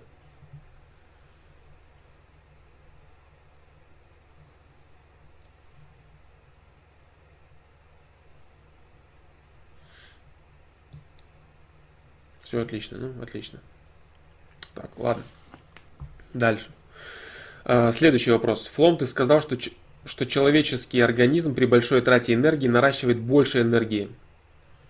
Тогда при анонизме также половая энергия выбрасывается и, соответственно, она растет? Да, Волмар Сидоренко, конечно. То есть, чем чаще человек занимается анонизмом, тем больше ему хочется. Вот и все. Вот, но э, не значит, что твоя энергия в целом, энергия твоего тела, она постоянно увеличивается. Нет. Тебе постоянно нужно больше, больше, больше, больше секса. Твоя возбудимость, э, порог твоей возбудимости увеличивается. То есть при малейшем контакте ты начинаешь возбуждаться. Ты тратишь свою энергию, своего, э, энергию своего тела на бесконечный постоянный анонизм процесс анонизма происходит чаще, тебе нужно больше и чаще. По этому же принципу. Но энергия, которую ты расходуешь на анонизм, она же у тебя одна общая у твоего тела, правильно?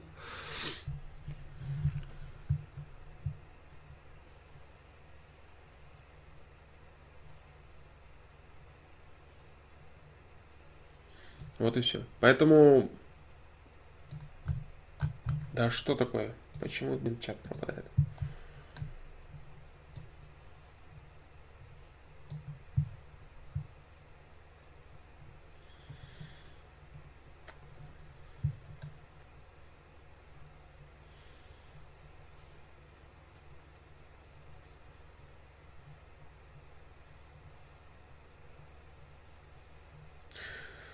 Я сказал вот что, смотри, в чем здесь заблуждение. э, ты сказал, что человеческий организм при большой трате энергии наращивает больше энергии. Я сказал, что при большой трате энергии, которую человек направляет на развитие потенциала этой энергии, человек наращивает больше энергии. Если ты свою жизненную силу выпускаешь через анонизм, то анонизм, он что делает?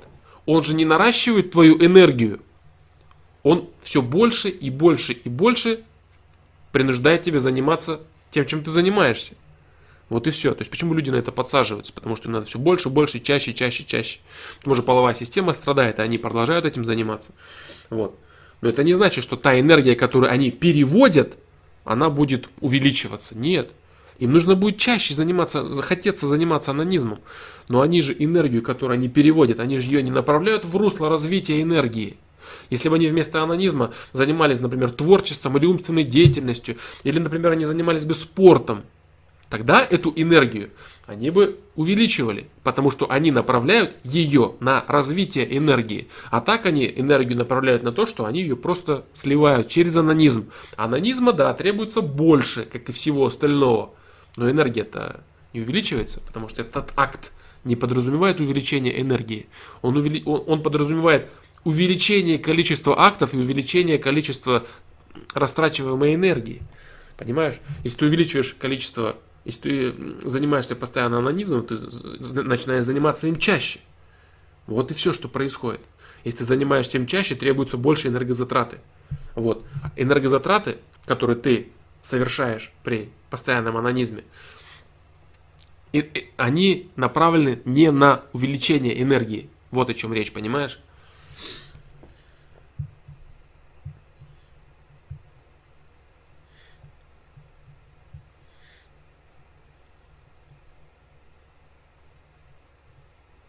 При, э, при большой трате энергии направлены на развитие этой энергии. Если, например, человек будет постоянно сидеть и нервничать очень сильно, или кричать он будет постоянно, он будет тратить энергию? Будет тратить энергию. И разве после этого он будет наращивать ее быстрее? Нет, конечно. Вот. То есть тратить энергию и тратить, тратить энергию и тратить энергию в русле увеличения энергии это не одно и то же. Вот так.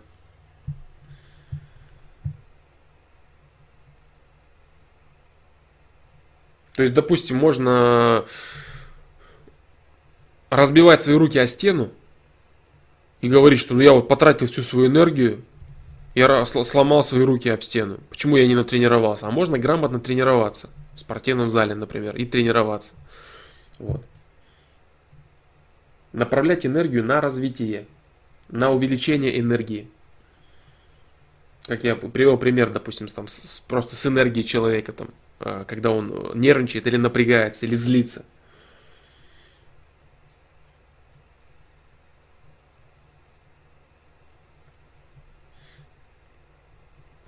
Так.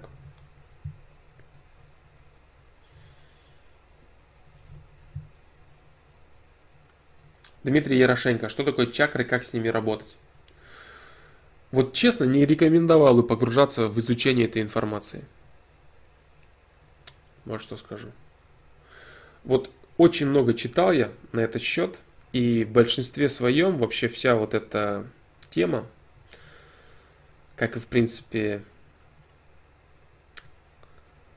Нет, не буду я, ладно, говорить об этом. Не буду я об этом говорить. А, да я вообще не буду, наверное, ничего об этом говорить.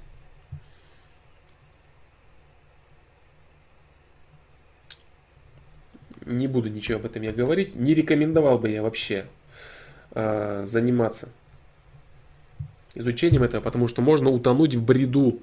Можно серьезно утонуть в бреду.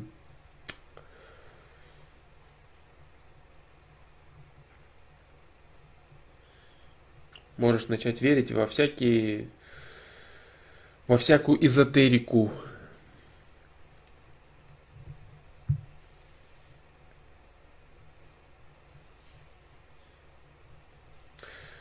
Флом, ты серьезно подходил к вопросу питания. У меня такой вопрос появился. Как ты думаешь, вредно ли запивать еду чаем, водой? Слышал, что это ухудшает выделение слюны и желудочного сока. Да, я считаю, что жидкости нужно пить э, после употребления пищи. Минут через 15-20, наверное. Да.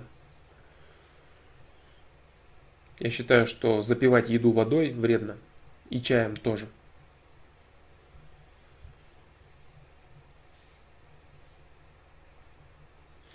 Кинул рекламу у себя в группе. Сейчас сюда набегут комрады. Ну, круто. Всем привет, кто набежали из группы комрады. Комрады, мы вам тут рады. У Бориса Цацурина есть ролик по запиванию пищи водой. Возможно.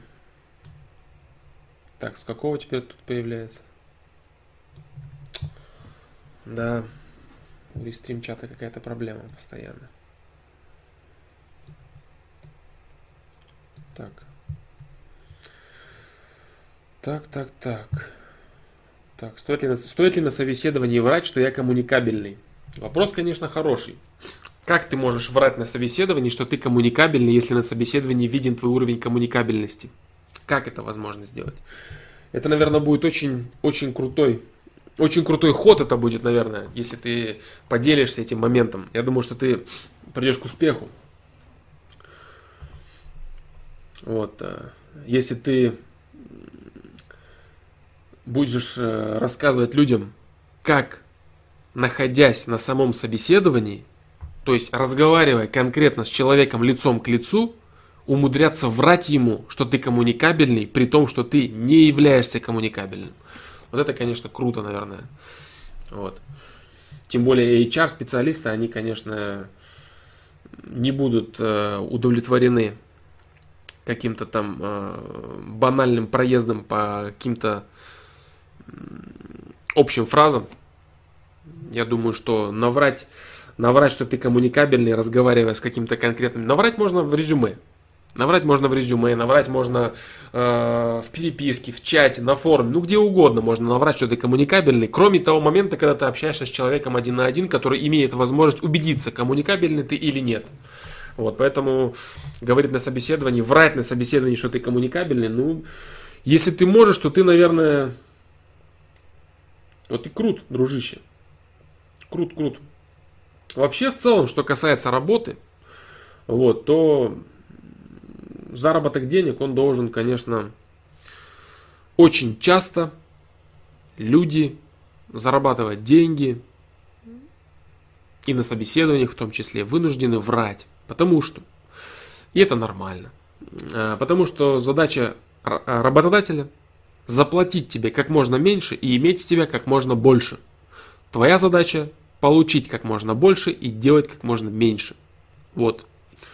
Поэтому, если не впадать э, в нюансы твоего вопроса касательно возможности вообще наврать своей коммуникабельности и ответить тебе на вопрос, там, стоит ли врать на собеседовании о своих каких-то качествах, на собеседовании ты продаешь себя. На собеседовании ты продаешь себя будущему работодателю, и от этого зависит э, качество твоей заработной платы. Поэтому если ты сможешь каким-то образом потом отчасти наверстать те вещи, которые ты сказал на собеседовании, то это является полезным. Да. Нужно, конечно, если, конечно, ты, например, напишешь там в резюме, что ты являешься специалистом по какой-то технике конкретной, а ты эту технику в глаза не видел, то это, конечно, будет бредом. Вот. А если ты скажешь, что ты, допустим, э, припишешь себе какие-то заслуги э, в той отрасли, которой ты занимаешься, но э, при том, что ты все-таки знаешь эту отрасль, но у тебя заслуг на самом деле гораздо меньше, чем ты рассказал, это, конечно, можно сделать, потому что ты продаешь сам себя, на собеседовании и, ну, продаешь, имеется в виду, рекламируешь, рекламируешь сам себя, и твоя задача сделать так, чтобы работодатель заплатил тебе как можно больше зарплаты. Поэтому, но касательно коммуникабельности, это, конечно, я не представляю, как это сделать, если честно. Стоит, ну попробуй, я не знаю. Попробуй, дружище, попробуй. Дюк Кернас. И как следствие... Так.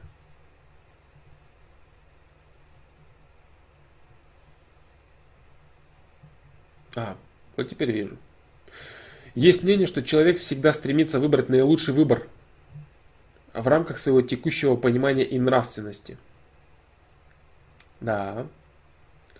И как следствие, некачественный выбор – это не результат того, что человек сам по себе плохой, а результат его недостаточного развития, недостаточного развития. То есть человек, творящий зло, не злой, а недоразвитый. Что думаешь об этом?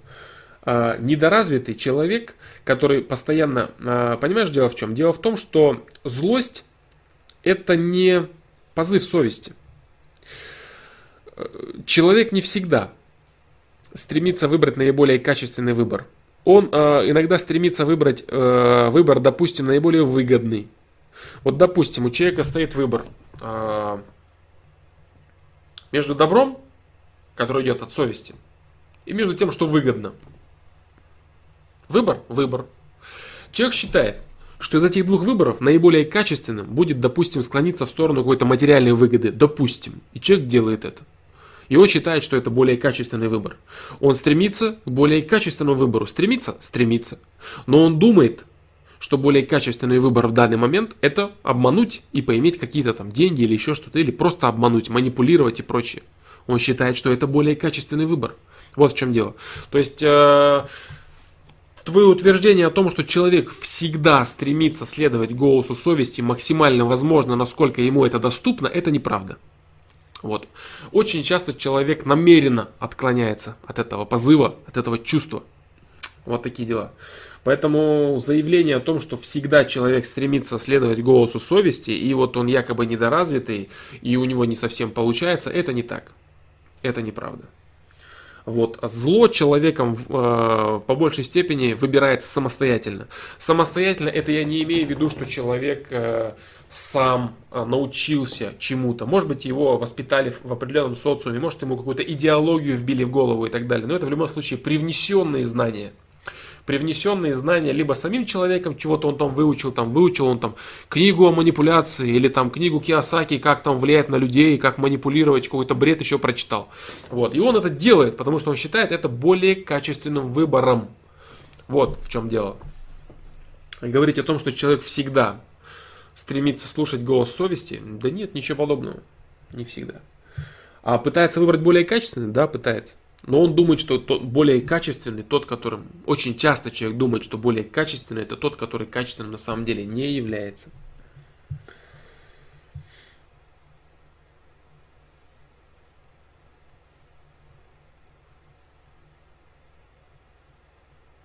Человек, творящий зло, недоразвитый.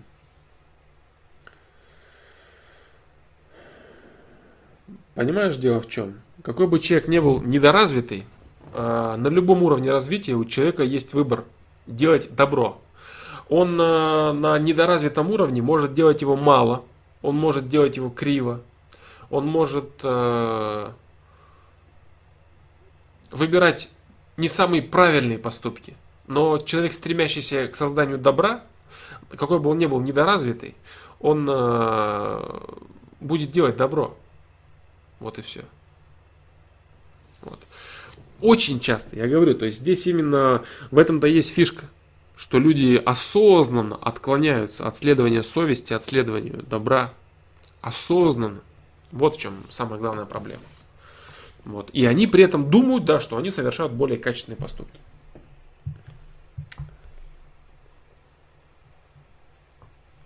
Поэтому результат не того, что человек сам по себе плохой. Плохой, плохой, хороший. Долгий разговор это, конечно. Долгий разговор. Но с твоим утверждением касательно того, что человек всегда стремится, всегда стремится следовать голосу совести, а вот он просто не может ему следовать, ну, он недоразвитый, а так бы он хотел, ничего подобного, не согласен с этим. Человек считает, хочет делать как хорошо, как наиболее выгодно для него, наиболее правильно. Но иногда его склоняет голова совсем не туда, куда нужно.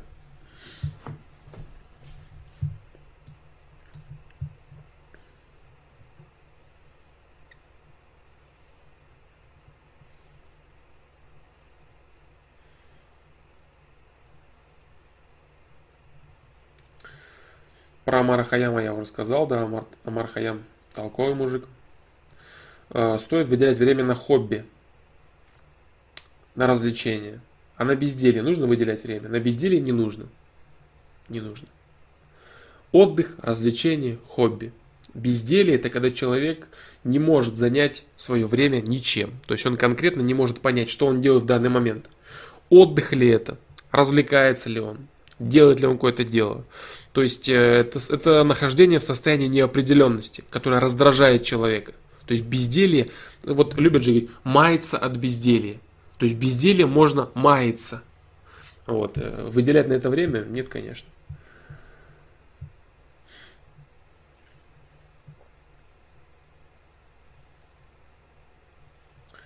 А ведь спортсмены деньги зарабатывают, заплатили бы им хотя бы немного.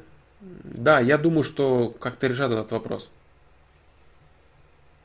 Я думаю, что как-то решат. Быть может, устроят какое-то соревнование там внутри самой России. Или там какое-то первенство по СНГ или еще чего-то. Я думаю, что должны как-то, да, компенсировать этот момент. Потому что, да, человек, э, если не выступает на соревнованиях, он даже материально для него это может быть накладно. Я понимаю, к чему твой вопрос. Он, он вопрос к тому давнему ответу по поводу Олимпиады. Саня задал вопрос про биополе, но при этом особо точно не понимаю, что это и как оно влияет на окружающих тебя людей. У меня очень туманное понимание биополя. Расскажи, пожалуйста. Ну, я рассказал, насколько это возможно было э, тогда, ну, выше, скажем так. Вот, сейчас... Сейчас... Э, как-то развивать и продолжать я даже не знаю. Я не возьмусь, наверное. Насколько можно было, насколько я мог, насколько можно было, да? Не соврать, да? Да, не соврать. Насколько можно было, рассказал, в общем.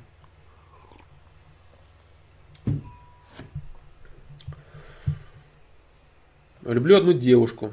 Очень сильно очень сильно на других даже смотреть не могу, а ей на меня пофигу. Что делать, искать другую или культивировать себе безответную любовь и питать надежды на взаимность?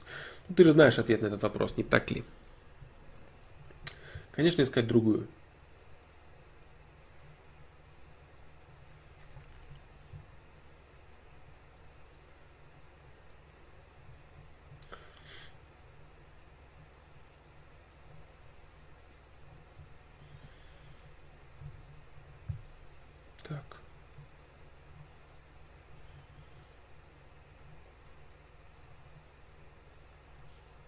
Территория большая, что с ней делать? Большая часть непригодна для нормальной жизни. Это дополнение про уровень жизни. Ну, это везде же так. То есть, э, допустим, ты возьми тот же Китай. Там то же самое. Там большая часть территории непригодна. Это в любом государстве такая тема. Абсолютно. Ну, в любом имеется в виду государство, у которого большая территория. Я не говорю там про европейские эти все карлики, где там все городами и дорогами настроено. Это природа. Это и полезные ископаемые, это и леса, горы и прочее. То есть, э, если сейчас люди как-то не могут э, дать этому ума отчасти, со временем что-то может измениться. Поэтому это нормально абсолютно. В большинстве государств, да во всех, нет, не в большинстве, во всех государствах, где э, территория является нормальной, достойной, большой территорией, э, огромная часть непригодна для жизни. Это нормально, абсолютно.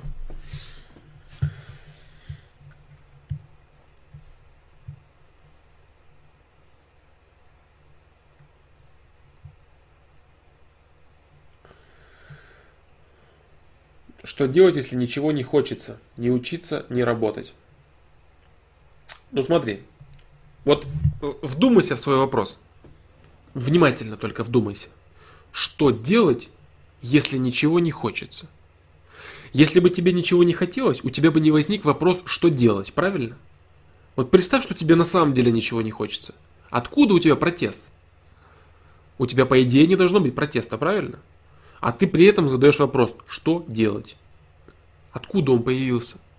Так значит, тебе хочется что-то делать, правильно? Поэтому вся, вся проблема твоя в том, что ты неправильно видишь свою проблему. Ты задаешь вопрос, что делать, если ничего не хочется? А правильный твой вопрос звучит следующим образом. Как понять, что мне делать? Как понять, что мне хочется? Вот правильный вопрос. Ничего не хочется, это неправда. Если бы тебе ничего не хотелось, у тебя бы не было твоего вопроса. Логично? Логично. Что делать, если ничего не хочется? Почему тебя это волнует? Почему тебя это напрягает? Ну ничего не хочется, ну расслабься, все, все нормально, кайфуй, сиди, расла, расла, расслабившись, ничего не делай. Тебе же ничего не хочется. Ничего. Тебе не хочется ничего из того, что у тебя есть сейчас. Именно на эту тему очень хорошо я сказал видео «Цель в жизни». Если ты его поймешь хотя бы отчасти, то есть не просто ты его пролистаешь, посмотришь там, как-то переваришь через себя, кинешь, так скажем, в себя, в груду, в кучу и все. Если ты поймешь то, что я там говорю, я думаю, тебе очень хорошо поможет это. Я думаю, видео «Цель в жизни» вот очень сильно поможет тебе, если ты захочешь его реально понять. Привет, Александр, мне 18 лет и мне нечего делать. Странно звучит, но каждый день моей жизни выглядит примерно так. Я проснулся, включил комп и до ночи никуда не выхожу на улицу, просто играю в комп. Тебе нечего делать, потому что ты не занимаешь свою жизнь. Как тебе может быть что-то делать, если ты с утра до вечера играешь в компьютер? Как?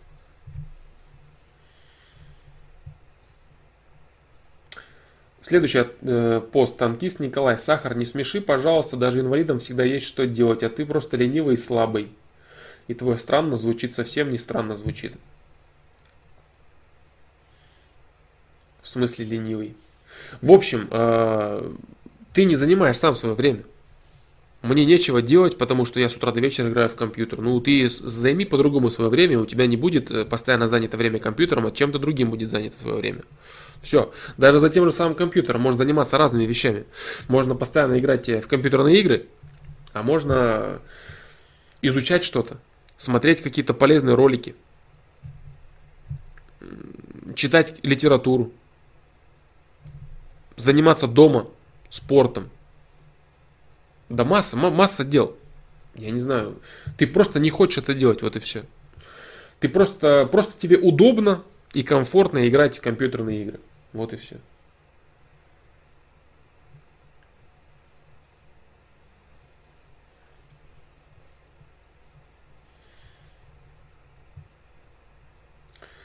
С чего вы взяли, что сахар страдает от своего образа жизни? По-моему, у него такая кайфовая жизнь. Ну да, то есть человеку, человеку достаточно того, что он имеет. Человек не хочет ничего менять, не хочет ничего сдвигать. Он не понимает, э, что он может поиметь в перспективе. То есть, допустим, если у человека есть определенная, э, сейчас я скажу правильнее афоризмом, и не надо будет ничего дополнительного выдумывать. Афоризм звучит следующим образом. Человеку неведомы цели, находящиеся за рамками его потребностей. Все. То есть человек сидит, играет в компьютерные игры, и он не понимает, что можно привнести в свою жизнь такого. Я не говорю о том, что он этого не знает. Он это знает. Он смотрит э, видео, смотрит новости, знает мир. Он знает, что есть там какие-то другие занятия, что-то там кто-то чем-то занимается. Но человек не понимает этого на самом деле. Как он будет себя чувствовать, занимаясь на достаточно высоком уровне каким-то другим делом. Что будет происходить в его жизни, он этого не понимает. Поэтому ему неведомы цели, находящиеся за рамками его потребностей. Его потребность это покушать и поиграть. Покушать и поиграть, поспать, покушать, поиграть, поспать. Все. Поэтому целей у него других нет. Это печально. А, протест. Если у тебя есть протест, если он у тебя есть, значит ты двигаешься. Если у тебя протеста нет, значит ты остаешься на прежнем уровне. Об этом я говорил, опять же, в видео «Цель в жизни». Нравится ли тебе или не нравится то, чем ты занимаешься? Не нравится, начинай действовать. Если ты говоришь, что я не могу, рассказывай себе про лень. А, в начале выпуска было про лень, и про лень у меня много видео. Какие-то косвенно про лень, какие-то про лень непосредственно, допустим, самодисциплина лень. Поэтому выбор за тобой, дружище.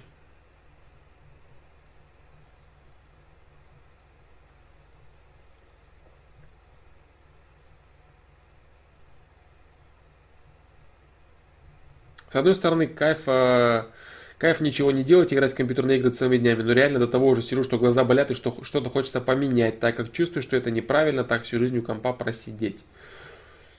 Да-да, конечно, конечно неправильно. Конечно, неправильно.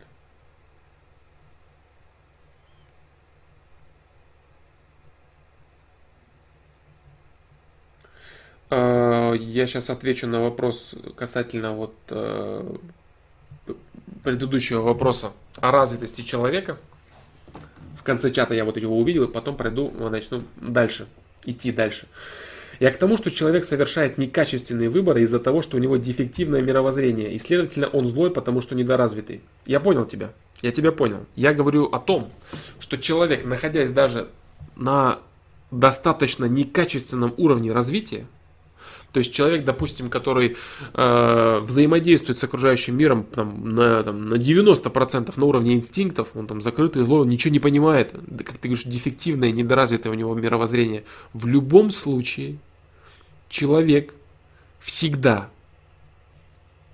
имеет возможность полагаться на голос совести. Он будет ему говорить совершать не совсем качественные действия, ну, то есть, которые можно совершать, допустим, максимально качественно, они будут его уровня. То есть, пойми вещь. А, суть заключается в том, что на любом уровне у человека есть возможность совершать а, действия по голосу совести. На любом уровне. На любом уровне интеллекта. На любом уровне мировосприятия. Всегда он может это делать. Это будут действия не совсем качественные, но это будет всегда действия в сторону добра. На любом интеллекте на любом э, уровне восприятия мира, на любом, на любом уровне развитости или недоразвитости. Вот и все. Человек чувствует, просто чувствует. В большинстве случаев, я же говорю, он именно сознательно давит это. Он считает, что это неправильно. Это неправильно, это не надо, надо вот так. Это не надо, надо вот так. Он сознательно давит это. Вот так. Так.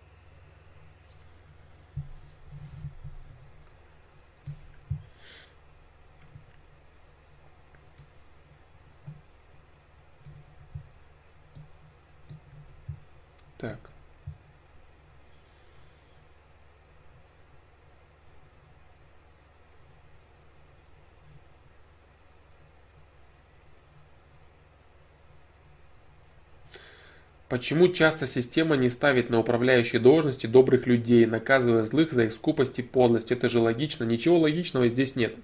Каждый в этой жизни имеет то, что он хочет. Скупой и злой человек, подлый, чего он желает? Он желает в каком направлении развиваться? Он желает развиваться дальше в своем направлении. Поэтому он является лишь центром для развития других людей, которые оставляют больше свободного времени. Вот. Они не стремятся. Очень часто добрый человек, он не стремится ни на какие там руководитель, руководительские должности, ему это не нужно. У него другие приоритеты и ценности в жизни. Вот и все. Каждый имеет то, что ему нужно иметь.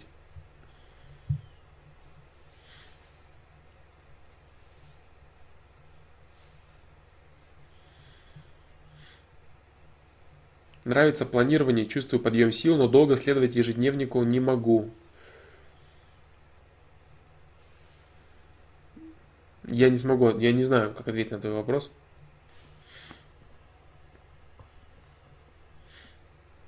Долго следовать ежедневнику не могу. Почему? Планирую, планирую не жестко. Внутреннее отторжение к дисциплине труда, возможно, идет у тебя. То есть внутреннее отторжение к какому-то заставлению самого себя того или иного. Когда человек чувствует, э, что он что-то должен, что-то надо, вот это вот надо, чувство надо, вот оно очень часто человека стопорит. Вот поэтому я часто говорю, что нужно оставлять себе более гибкий, э, более гибкий режим, более гибкую возможность для проведения жизни, скажем так. ежедневник не лучшее.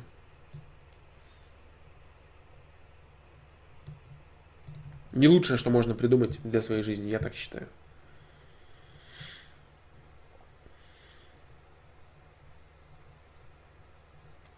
Как понимаешь фразу «горе от ума»?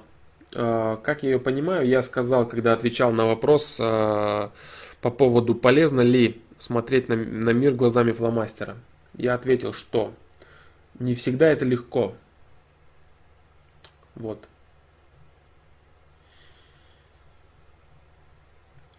Понимать а, определенные вещи, знать определенные вещи не всегда легко. в объяснении этой фразы можно сказать «меньше знаешь, крепче спишь». Вот и все. То есть знание, оно с одной стороны как бы дает человеку возможности, дает человеку, раскрывает перед человеком спектр действий. Вот. Но осознавая некоторые вещи, Человеку приходится решать и больше задач, больше проблем, связанных с его пониманием. Вот как-то так.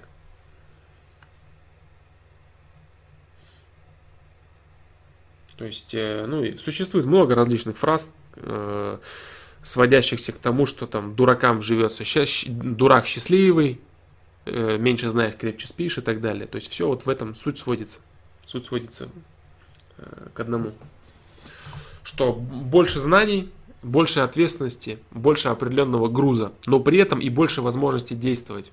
Вот, то есть, как в сторону сложности знания увеличивают жизнь человека, так и в сторону возможности нахождения счастья. Вот в чем разница. А дураку, да, ему хорошо. То есть он все время в балансе.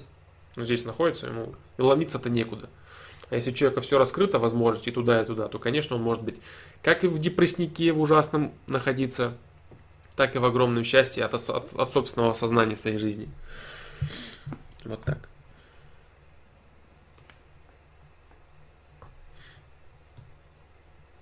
Можно говорить о злом поступке, но можно ли говорить о злом человеке? Да, можно. Злой человек это выбирающий человек постоянно не по совести. Вот и все.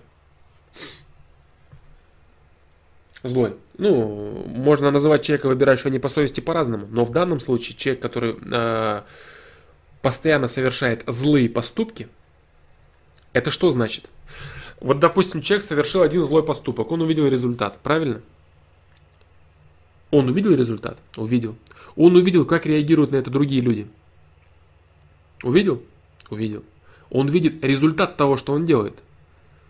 Как он к этому относится? Он же понимает, что он творит, правильно? Он понимает, что он доставляет несчастье, он доставляет дискомфорт. Он это видит. И ему плевать на это. Как другие люди чувствуют себя после его поступков. Он продолжает делать это независимо от того, что он видит, что другим причиняет страдания и боль. Как? Это хорошо или плохо? Это нормально? Можно ли его назвать злым? Можно, потому что он продолжает делать эти действия. Осознанно продолжает эти де- де- делать эти действия. Все. Э, злой это человек? Злой.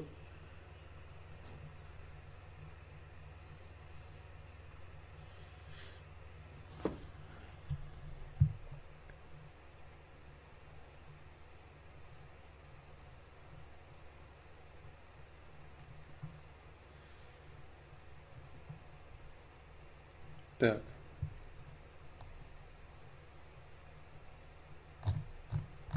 Так, так, так, так, так. А, вот.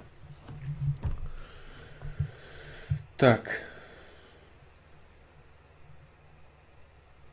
Э, флом здравия. Насколько верно утверждение и подходит ли оно к любому случаю жизни?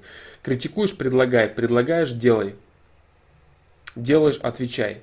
Как правильно использовать в своей жизни это правило? Предлагаешь делай. Я считаю, что знаешь что? Я считаю, что продолжение после критикуешь, предлагая, предлагаешь делай, оно неверное. Потому что предлагать что-то кому-то и самому это делать, это не совсем правильно. Делаешь, отвечай. Это правильно. И критикуешь, предлагай. Это тоже правильно. А предлагаешь, делай, не совсем правильно. Можно рассуждать. Можно предлагать кому-то.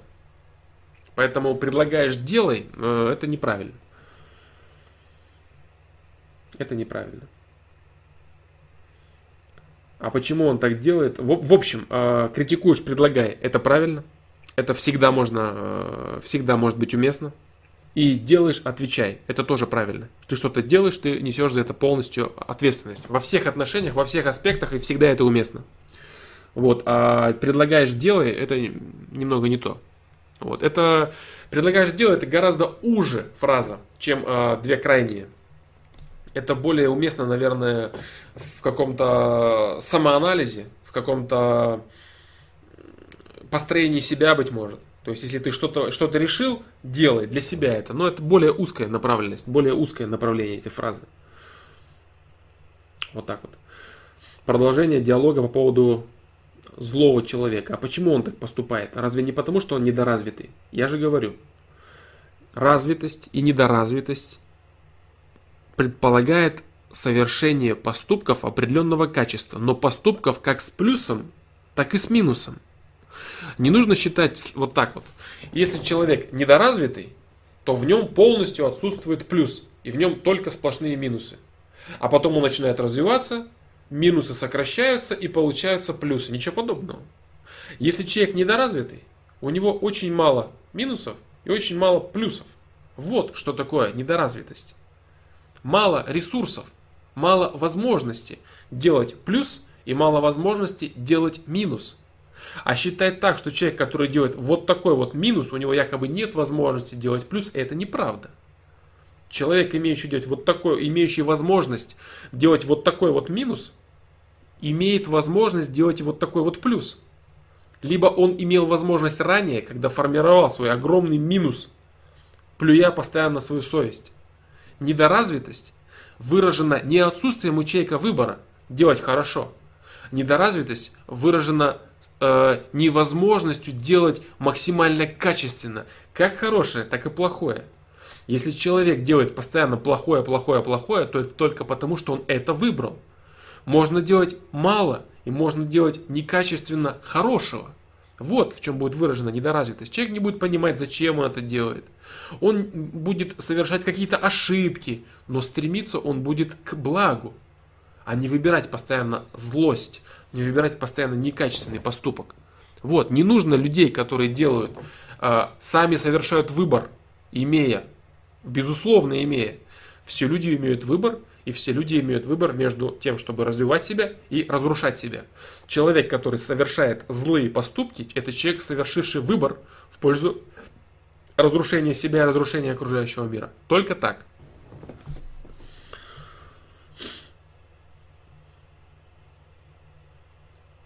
Перефразирую, человек злой, потому что не осознает, что это для него плохо. Я понял.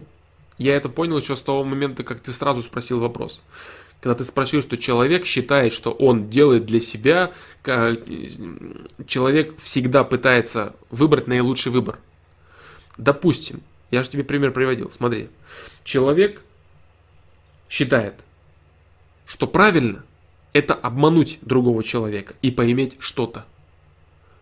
Это более качественный выбор или некачественный выбор? Да, он не осознает, что это выбор некачественный. Но он знает, что это плохо. Он чувствует это, потому что совесть ему всегда подсказывает.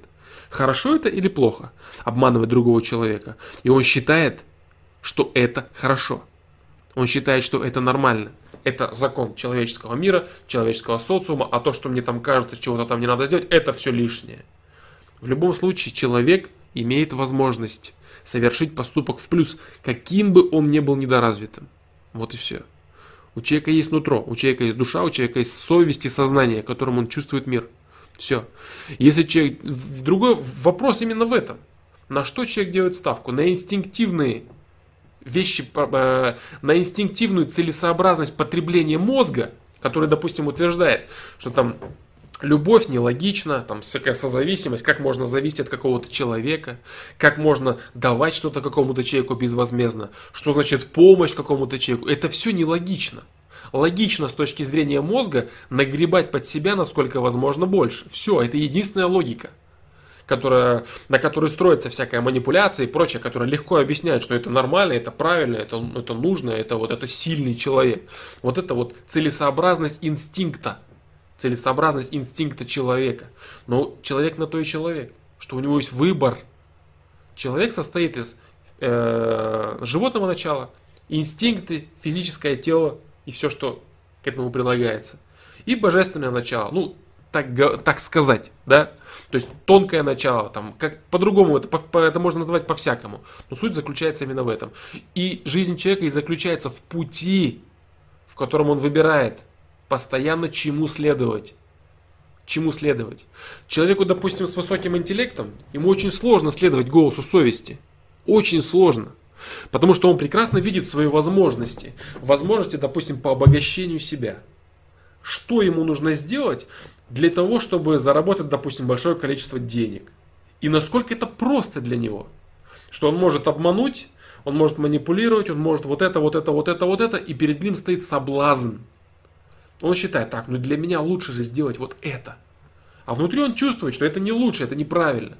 И, и вопрос именно и заключается в том, куда он пойдет. Человек с более низким интеллектом имеет меньше возможностей, имеет меньше выбора в манипуляции, в обмане и так далее. Но выбор у него заключается в том же самом. Пойдет он в плюс или в минус? Пойдет ли он в целесообразность, которую ему предлагает мозг, или пойдет он в доброту, пойдет он в любовь, в прощение и так далее? Куда человек пойдет? За совестью или за мозгом? Вот разница. И не зависит это от уровня. Если уровень очень высокий, у человека большой выбор. Если очень маленький, выбор маленький. Но выбор в ту же самую сторону. Либо в сторону добра, либо в сторону зла. Вот и все. Ну, я надеюсь, понятно.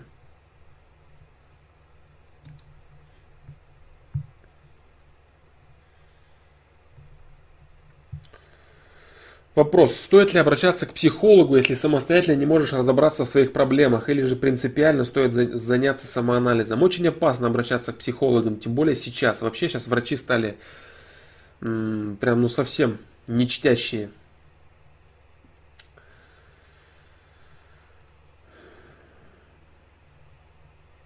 своих профессиональных обязанностей. И психологи в том числе. Сейчас э, в большинстве случаев как? Пришел, значит будут лечить. Вот эта проблема. Потому что ты являешься источником дохода для того, к кому ты пришел. Э, сказать, что в обязательном порядке стоит обращаться к психологу, я бы не сказал. Потому что могут такого насоветовать. В моей практике много раз такое было. Что людей просто калечат, э, просто калечат психологи своими советами, своими диагнозами и прочим, прочим мусором. Людям, которым нужно там просто, допустим, поговорить там с кем-то или еще что-то. Поэтому здесь очень опасно это. Гораздо более эффективно, конечно, заниматься самоанализом. Есть моменты, бывают вещи, которые человек не в состоянии выгрести сам. Бывают такие вещи, реально бывают. И человеку нужно там, э, вмешательство специалиста. Но это крайне редкие случаи. Это гораздо реже происходит, чем э, люди обращаются к психологам. Гораздо реже это происходит. Вот. Если самостоятельно не можешь разобраться Здесь, конечно, как будто бы надо обратиться к специалисту. Если ты самостоятельно не можешь чего-то решить, нужно обращаться, к, прибегать к помощи. Ну, я бы все-таки, все-таки я бы рекомендовал до последнего заниматься самоанализом и все-таки не, не приходить э, к людям, которые начнут тебе ставить какие-то диагнозы именно касательно вот э, твоего восприятия мира. Потому что человек, если, допустим, э, будет находиться, там, я не знаю, в депрессии в какой-то, или просто в плохом настроении, там, или лунный день какой-то будет неподходящий, или еще что-то, таких диагноз, диагнозов ему наставят, он потом не выберется из этого. Опасно. Если это, конечно, э, представить теоретически, что это хороший специалист, качественный психолог, который действительно тебе поможет, то, конечно, нужно сразу обращаться к психологу. Естественно, нужно идти сразу обращаться, спрашивать, он тебе поможет, и у тебя все станет хорошо. Но так ли это? Действительно ли так? Действительно ли он сможет тебе помочь? Сможет ли он диагностировать, что с тобой не так? Действительно ли все это будет происходить? Будет ли это помощь, или это будет медвежья услуга, или это будет просто тупое выкачивание денег? Что это, как это все будет выглядеть. От человека зависит того, кто тебе будет помогать. Поэтому, учитывая нынешний рынок, э, нынешний рынок, учитывая, э, желательно заниматься самоанализом и саморазвитием. Сколько это возможно, конечно.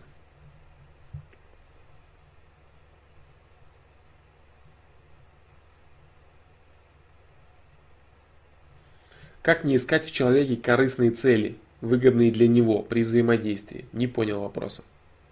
Честно. Корыстные цели, выгодные для него. То есть, э, не могу понять.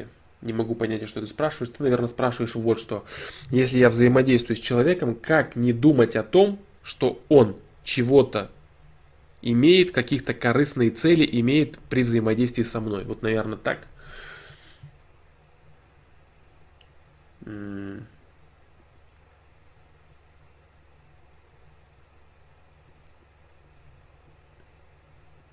Почему ты не должен этого делать? Если ты считаешь, что есть возможность, есть вероятность, что человек какие-то обязательно корыстные цели использует, или он, допустим, лицемерит во взаимодействии с тобой, то почему бы не понять, что именно происходит в вашем, в вашем взаимодействии? Почему бы нет? Почему не нужно этого делать? Нужно закрывать глаза. Разве нужно закрывать глаза на то, что происходит, на его какие-то реальные мысли этого человека, на его действия? Нет, нужно понимать, что за взаимодействие между вами происходит. Если я правильно понял твой вопрос, то не нужно этого избегать. Другой вопрос, насколько глубоко ты это делаешь. Если ты постоянно параноишь, во всех видишь только негатив, это другой уже вопрос. Но в целом а, анализировать общение с другим человеком, это, конечно, лишним не будет. Продолжение про психолога. Так как самостоятельное решение вопроса закаляет и доверия психологам нет, так как вся школа из западного образца и образа жизни. Ну да, да, отчасти да, понимаешь. То есть вот все дело именно в том, что они научены на тех учебниках, большинство людей научены на таких учебниках, которые вообще вредно читать в принципе. Вот. Поэтому вся их школа западного образца и образа жизни. Да, западного образца и образа жизни – западного мировоззрения, западной психологии, но очень много, очень много мусора. Даже если не брать э, именно корыстные цели каждого человека. Очень сложно найти толкового врача по любым вопросам. По любым вопросам. А психолога это вообще крайне сложно сделать. Просто нереально сложно.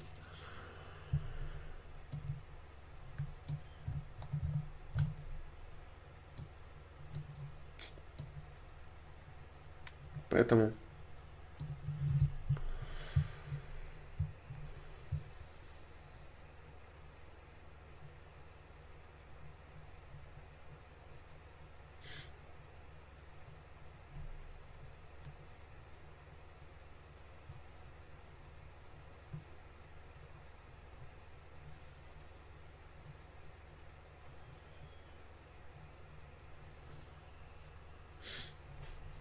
Поэтому да, я говорю то, что говорю, что очень опасно это. Очень опасно. Очень серьезно покалечить могут. Так, э, про КНО. Так. А, Волмар Сидоренко, я ответил на твой вопрос. Я просто не дошел до него еще тогда. Вот. Человеческий организм при большой трате энергии наращивает больше энергии. Да-да-да. А, у человека есть возможность направлять энергию, которую он расходует, в развитие своей энергии. Также у него есть возможность просто тратить тупо свою энергию постоянно.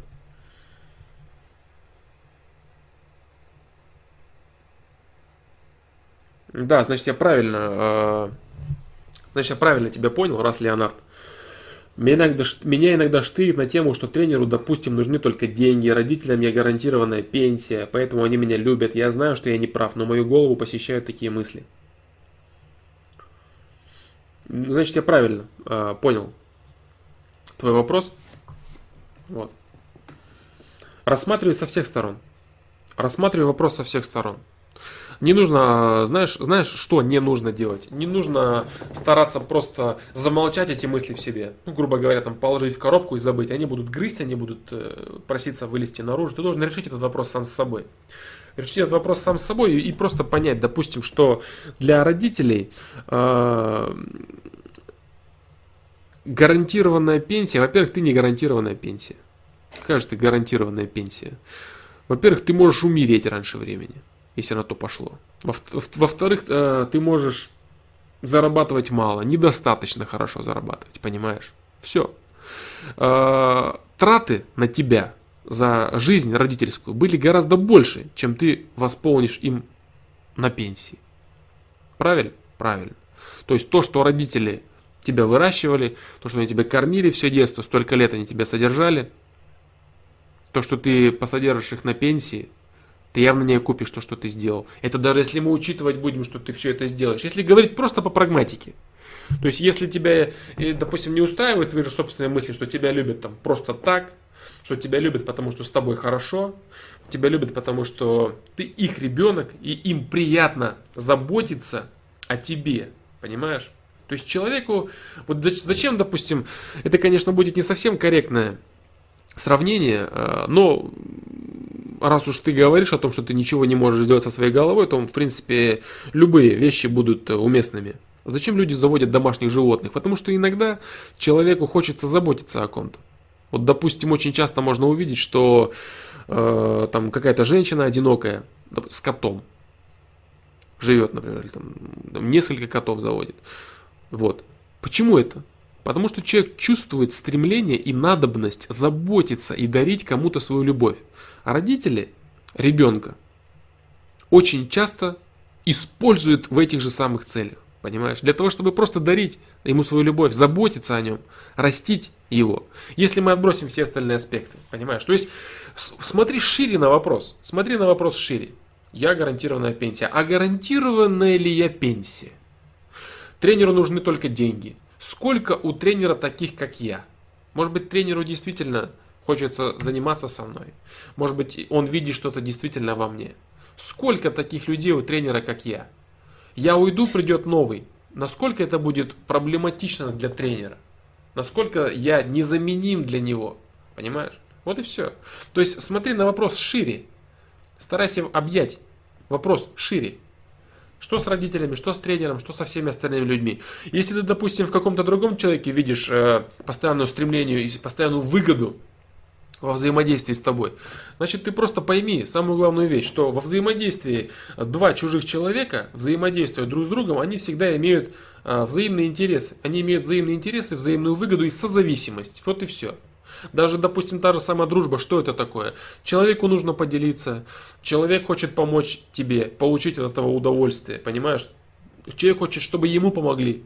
Это всегда взаимопомощь, взаимовыгода, понимаешь? Так называемая взаимовыгода когда люди, э, делая что-то для кого-то, либо от того, что сами делают, уже получают удовольствие, либо хотят какого-то участия в своей жизни.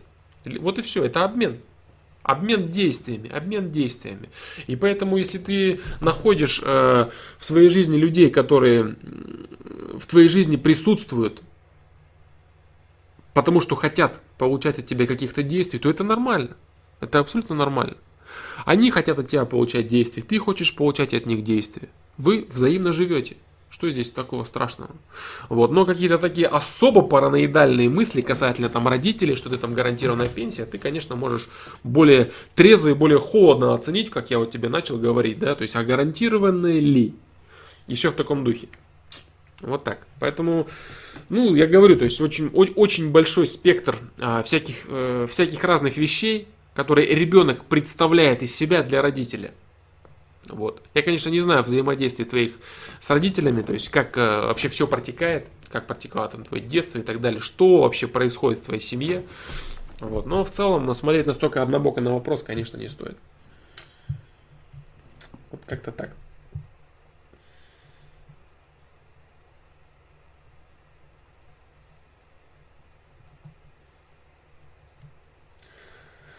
А чего хорошего, если твои родители ничего не добились, а ты осознаешь, что ты часть этого? Юрий Самарин, насколько я понял, это продолжение к вопросу Сергея Крокодила, который говорил, что он похож на отца, и ему это не нравится. Да.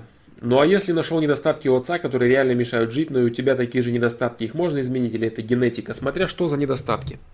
Генетика это твоя внешность. Понимаешь? Генетика. Генетика это строение клетки. То, как ты выглядишь. Все. Все остальное, конечно, да, там а, определенные части характера и так далее, и так далее. Но человек в целом склонен изменить э, негативные какие-то вещи в себе практически, ну если не все, то практически все. Да. Поэтому, если ты видишь какие-то недостатки отца, ты смело можешь менять их в себе сейчас, или точно знать, что ты не будешь так делать, как он делал, или еще что-то. Не нужно, не нужно считать себя полноценной копией. Понимаешь, еще дело в чем? А, даже и вот твой отец, имея ресурсы, те, которые он имел в своей жизни, он же их направил по своему усмотрению, правильно? Это не значит, что усмотрение у тебя будет точно такое же, как у твоего отца. То есть ресурсы, может быть, у вас одинаковые. Вы разговариваете, выглядите одинаково, все одинаково. Но что делать с этими ресурсами? Он предпочел вот так, а ты можешь либо на свое усмотрение предпочти как-то по-другому, либо, учитывая его опыт, направить по-другому его. Те же самые ресурсы. Понимаешь? Вот в чем разница. Недостатки. Недостатки в ресурсах или недостатки в качестве решений. Понимаешь? Есть недостатки в ресурсах, смотря в каких ресурсах. Что-то генетика, что-то врожденное, чего-то у тебя будет так и никак иначе. Допустим, там какой-то там темперамент твой и так далее. Вот. А, а что-то, большинство это что-то, это именно качество решений, которые человек направлял и так или иначе распоряжался своей жизнью. Ресурсы у всех могут быть примерно одинаковые если представить. Но как человек будет ими распоряжаться? Что он будет делать? Какие решения он будет принимать? Куда он их будет направлять? Это уже другой выбор. И вот в этом, вот в этом аспекте выбор за тобой. Даже если ты полностью на него похож, что невозможно, люди всегда разные, то в любом случае ты имеешь возможность направить эти, эти же самые ресурсы совершенно по другому руслу. Поэтому не парься.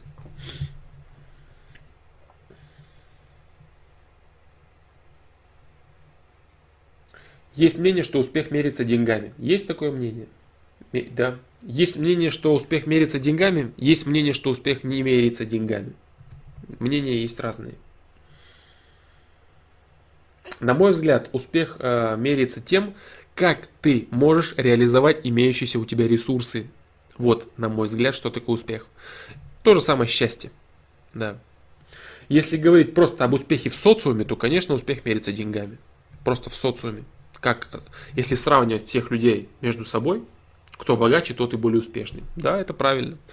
Вот. Но на мой взгляд, успех меряется именно возможностью распорядиться своими ресурсами. Потому что огромное количество людей, имеющих большие деньги, они несчастливы. На мой взгляд, они не успешны. Флом, как относишься к геям? К геям я отношусь как к больным людям. Это реальная болезнь вот отклонения, психические отклонения, а, тем, у кого действительно такая болезнь, а тем, у кого, кто играет в какую-то моду, кто сам пытается вникнуть туда или э, пропагандировать это среди других людей, отношусь негативно. Вот.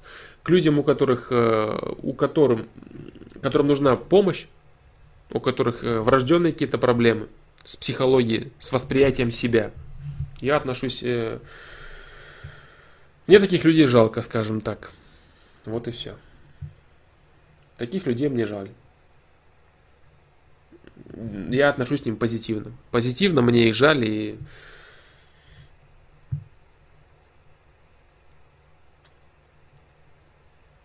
Я готов помогать, чем я могу помочь. Вот. А люди, которые осознанно играют в это, они поступают неправильно. К ним у меня отношение негативное.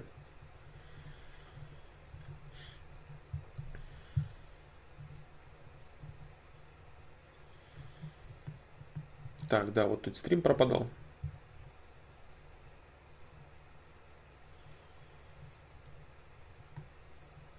Так, ну все, ребят, наверное, Наверное, сейчас я пробегусь по оставшимся вопросам в формате Блица, я думаю. Вот, наверное, на сегодня мы будем уже завершать. Что там у нас? Три часа. Да, наверное, будем помаленечку подходить к завершению. Радио Че. Уместно ли девушке подарить букет цветов при знакомстве в среде ее компании, если первое знакомство не заладилось как-то, не поняла она, что я нормальный парень? Да, конечно, Радио Че, абсолютно нормально. Да, тем более, если ты показываешь э, публично свое внимание, не стесняясь каких-то ее там знакомых и друзей, этот жест очень даже достойный. Абсолютно нормально. Среди ее компании. Да, конечно. Конечно. Я думаю, что этот жест будет воспринят ей позитивно. Потому что как-то подкарауливать девушку и там ждать э, какого-то интимного момента, скажем так, уединения, там, подарить цветы, там, чего-то стесняться, а вот так вот прийти, зайти в компанию, подарить цветы, что-то сказать. И ты можешь даже, кстати, так и объяснить. Ты сказать, ты знаешь, вот у нас что-то отношение не заладилось, я вижу, ты не поняла слегка, кто я такой и так далее. То есть, раскрой этот момент, раскрой. То есть, подари цветы и раскрой этот момент. Пусть даже все это слышат, понимаешь, это будет круто. Вот, э, да, это будет круто. То есть именно донеси понимание того, что между вами недостаточно качественное прошло первое знакомство или второе знакомство какое там оно у вас было, что, то, что она тебя не понимает, она тебя не знает. И вот ты ей даришь цветы, и тебе очень жаль. Вот и все. То есть э, не просто молча подарить цветы, понимаешь? Как бы слегка раскрой этот момент, донеси его до нее. Пусть все слышат. В позитивном э, ключе это можешь сделать. Без проблем вообще я думаю, что это будет нормально.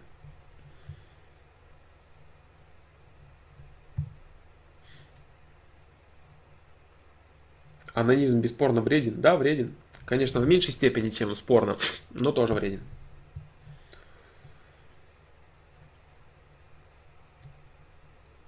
Анонизм не восстанавливает энергию. Анонизм энергию выпускает.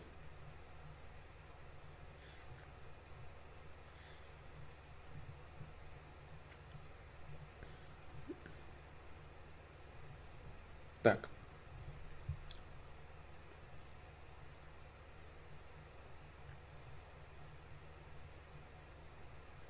Александр Терещенко. Как научиться грамотно перенаправлять энергию после длительного воздержания? Начинает колбасить, а грамотно использовать не получается. Ну вот колбас твой вот этот самый, когда тебя начинает колбасить, что это? Это выплеск энергии, выплеск инициативы. Почему люди часто становятся агрессивными? Потому что они не могут направить правильно большой поток своей энергии. Вот и все. Вот. Как грамотно ее использовать? Ищи вещи, в которые можно приложить большой ресурс энергии. Элементарный спорт. Элементарный спорт. Или творчество. То есть задай себе вопрос, каким творчеством я занимаюсь, что я сейчас делаю, чего я сейчас прогрессирую, в чем я, в чем я могу приложить огромное количество энергии, чтобы получился, получился тот или иной результат. Понимаешь? Все. Я согласен, очень часто это очень сложно сделать. То есть именно перенаправить сексуаль, сексуальную энергию, допустим, в то же самое творчество, это серьезная работа. Это очень серьезная работа, и это, это практика. Это практика, это время. Поэтому то, что у тебя это не получается как-то поначалу или еще что-то, это абсолютно нормально. Тем более еще, понимаешь, в чем дело? Допустим, после, и ты говоришь, после длительного воздержания. То есть это значит, что это состояние непривычно твоему организму. То есть ты, допустим, находишься в состоянии относительно привычном твоему организму, и наступает такое состояние, которое является собой переполненное, э, переполненного энергией тебя. Понимаешь, если ты переполнен энергией, это состояние тебе не свойственно. Значит, ты практиковал его мало раз, оно наступает редко. А чтобы чего-то достичь, чтобы чему-то научиться, этому нужно тренироваться. Значит, это состояние должно быть часто. Если это состояние у тебя очень редко, значит, ты не можешь натренироваться. Вот и все.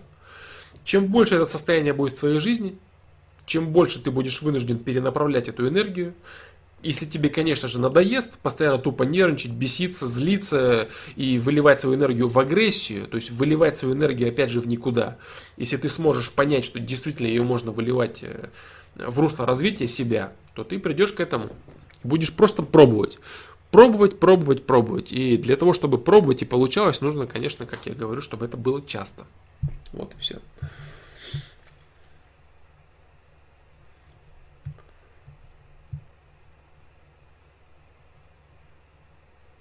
Половой акт с девушкой – это уже правильное направление энергии, которое поможет наращивать общую энергию, да?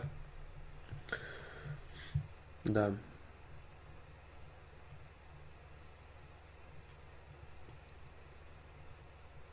Ну, опять же, да что за, что за половой акт? Вот надо уточнить, уточнить момент. Это половой акт, допустим, там с какой-то проституткой, просто как э, в качестве чуть ли не анонизма. Что это за половой акт? Или это половой акт, допустим, с любимой девушкой, со, с, твоей, с твоей девушкой? Что, с какой девушкой это половой акт? Или ты пьяный в клубе в туалете с кем-то перепихнулся? Понимаешь? Что за, что за половой акт? Секс со своим близким человеком, с любимым человеком, это прекрасно.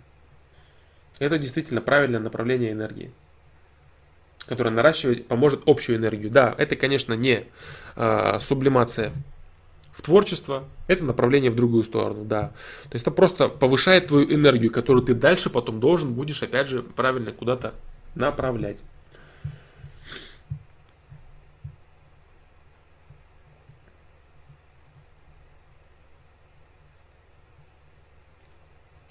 Валера Гагрин. Саня, занимаюсь спортом, творчеством, мегаактивный образ жизни, но, блин, с детства гонял лысого, мне это жутко достало. Есть шанс заниматься сексом со своей девочкой.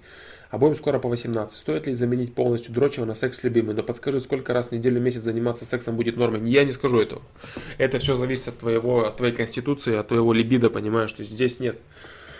Здесь я тебе не подскажу. Занимайся столько, сколько нужно сколько твое тело просит, все. А, говорить о том, что существует какая-то норма, нет. А, кому-то нужно меньше, кому-то нужно больше, кому-то нужно несколько раз в день, прям несколько, это, допустим, пять.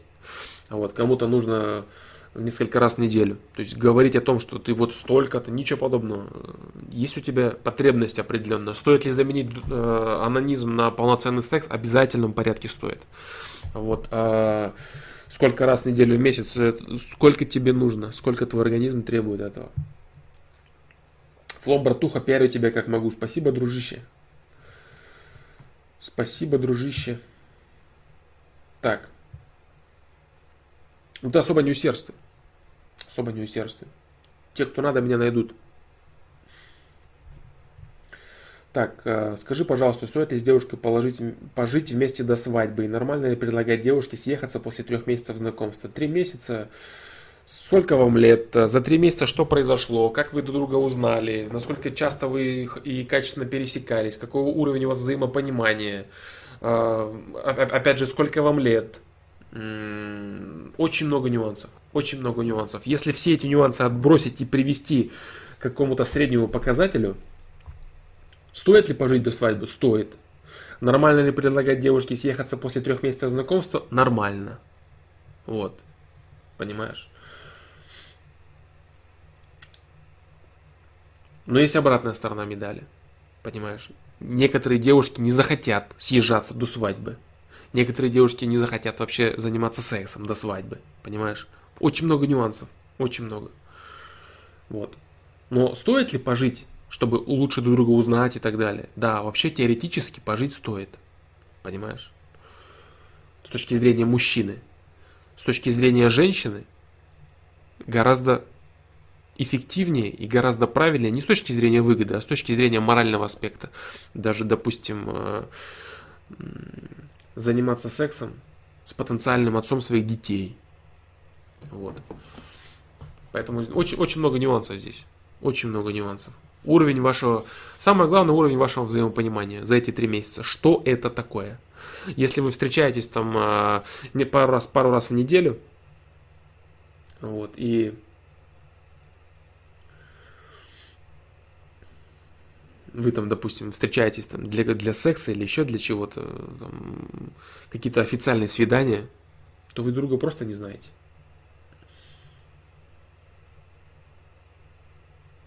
Вот так. Но нюансов очень много здесь, очень много.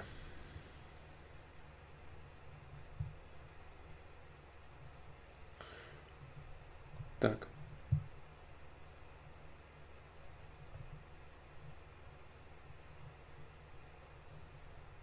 Так, так, так, так, что-то... Сейчас. Так, вот.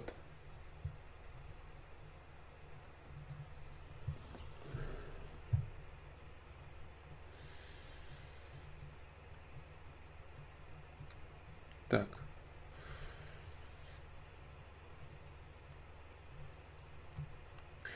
Вот. Так, а здесь у нас а, здесь нормально, кстати. Вот на, на этот чат я, наверное, перейду.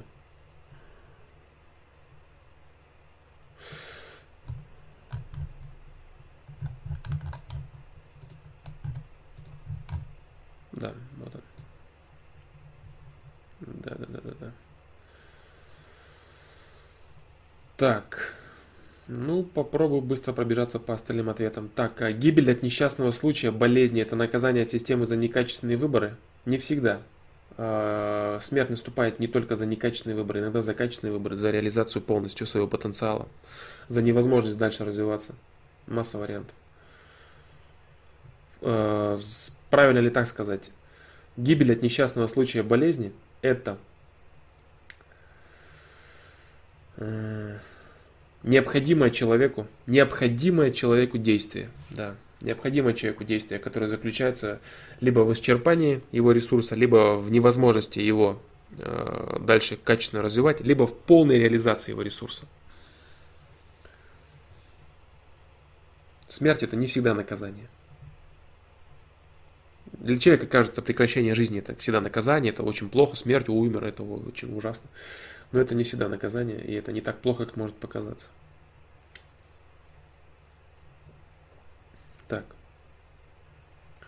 Если подумать, что плохого, чтобы всю жизнь просидеть перед компом? Не все хотят ипотеку, кредиты, детей, жену, которые осточертели. А более качественные блага понимаешь, что вряд ли поимеешь. Э, те блага, которые ты перечислил, детей, жену, э, какие могут быть более качественные блага? Если ты считаешь, что более качественные блага это какие-то побрякушки, которые тебе рекламируют негры с клипов, то это не совсем качественные блага. Вот. Никто тебя не заставляет брать кредиты. Если дети и жена осточертели, то, конечно, это некачественными благами для тебя является. Вот, но это вопрос в твоем понимании в понимании твоей жизни, в твоем понимании твоей жизни. Вот так. Что ты можешь увидеть и понять, и почувствовать в жизни, просидев всю жизнь за компьютером? И, но постановка твоего вопроса о том, что существуют более качественные блага, чем дети и жена, это, конечно, серьезная проблема для тебя, к сожалению. Потому что весь вопрос заключается в том, что значит ты некачественно выстроил отношения, некачественно выстроил понимание вопроса семья вообще, что такое семья. Вот. А кредит, ипотека и прочее – это ответственность мужчины за свою жизнь, за жизнь своей семьи. Это тоже прекрасно на самом деле. Даже решение всех повседневных проблем, решение бытовых каких-то проблем, финансовых вопросов и прочее – это все ноша, которую некоторые мужчины берут на себя намеренно, которым нравится это. Им нравится быть центром мира для своих близких, помогать своей жене, помогать своим детям, дарить всем людям развитие. Это ноша не для всех. Для некоторых это добровольное действие. Вот так. Поэтому, если ты говоришь, что более качественное благо, чем жена и дети – это недостаток понимания твоего. Не существует более качественного блага, чем близкие люди. Не существует. Никакие побрякушки тебя никаким образом не отвлекут, не заставят быть счастливым. Это кажется. То есть люди, которые э, не имеют каких-то определенных материальных благ, они считают, что они будут гораздо более счастливы, если у них будет все, что они только пожелают именно в материальном аспекте. Это заблуждение очень серьезное, которое человек, э, к сожалению, может понять только поимев это, поимев эти блага.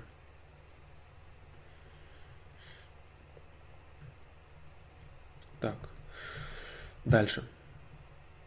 Если развитие личности, как и хорошие и добрые поступки приводит к положительному ответу системы, то каким образом добро и работа над собой взаимосвязаны?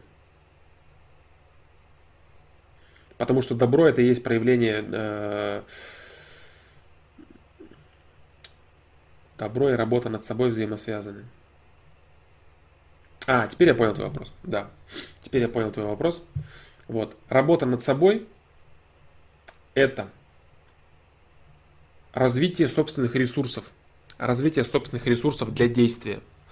А, работа над собой не всегда может заключать стремление человека к добру, так называемому. Понимаешь? Как взаимосвязано добро и работа над собой? Да никак. Напрямую, напрямую, это никак не связано. Можно, допустим, работать над собой, занимаясь в тренажерном зале. для того, чтобы бить всем морды. Можно работать над собой, изучать какие-то книги по манипуляции, чтобы зарабатывать деньги и всех обманывать. Как это э, коррелирует с добром? Никак. Развитие себя – развитие себя. А добро – ничего подобного. Вот. Единственное, что э, все заключается вот в чем. Работая над собой, увеличивая свои ресурсы, у тебя появляется больше возможностей действовать. А если у тебя получается больше возможностей действовать, значит ты эти действия можешь направлять по своему усмотрению. И если ты вдруг хочешь совершать добро, значит у тебя будет больше возможностей совершать добро. Вот как эти вещи могут быть связаны, понимаешь? То есть ты увеличивая ресурсы, увеличиваешь потенциальную свою возможность творить добро. Но можешь ли ты, увеличивая свои ресурсы, вообще не творить его? Конечно, можешь. Другой вопрос в том, что ты потенциальную возможность увеличиваешь. Вот о чем речь. Понимаешь, то есть развивая себя всевозможным образом, ты даешь себе больше ресурсов, чтобы действовать, и этими действиями, которых у тебя стало больше, ты можешь создавать больше добра. Понимаешь? Взаимодействие с людьми, помогать, понимать что-то. Развитие, это же, допустим, еще и познание, познание каких-то аспектов, познание каких-то там истин, прочтение книг и так далее, и так далее. Вот, то есть развитие, развитие себя дает тебе возможность э, больше действовать в направлении добра. Но будешь ли ты в обязательном порядке действовать, развившись? Ничего подобного. Не будешь. То есть ты не в обязательном порядке будешь действовать. Вот. Ты можешь действовать, но это твой выбор а не обязательная какая-то вот я развился, значит я. Нет, ничего не значит это. Имеешь возможность.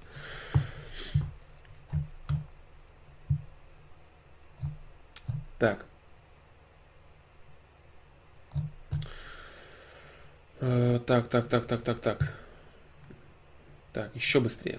Недавно устроился на работу программистом джуниором. Новой информации очень много. Работаю медленно. Стоит ли задерживаться на работе по несколько часов? Как сильно можно нагрузить мозг дома после нее? А, если тебе работа нравится, если ты хочешь в ней э, прогрессировать, если ты хочешь э, расти в этом, тебе это понятно, значит стоит оставаться на работе на несколько часов. Да. Как сильно можно грузить мозг дома после... Насколько, тебя, насколько тебе хватает?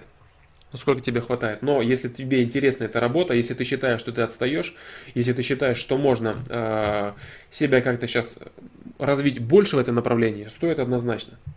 Ты вот устроился на работу. Да, работаешь медленно, стоит ли задерживаться на работе несколько часов? Да, стоит. Развивай, раз, раз, развивай себя как специалиста. Вот и все. Посмотри, что из этого выйдет. Хотя бы год.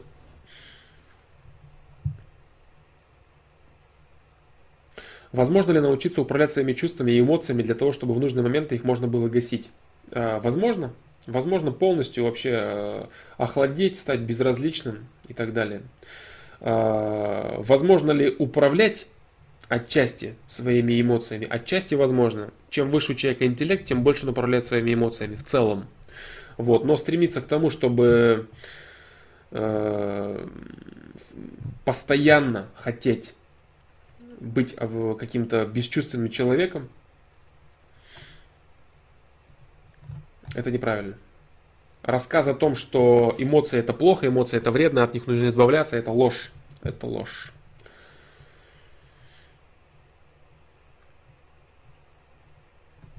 Так, да, что такое? Что с моим чатом постоянно? Ой-ой-ой. Так.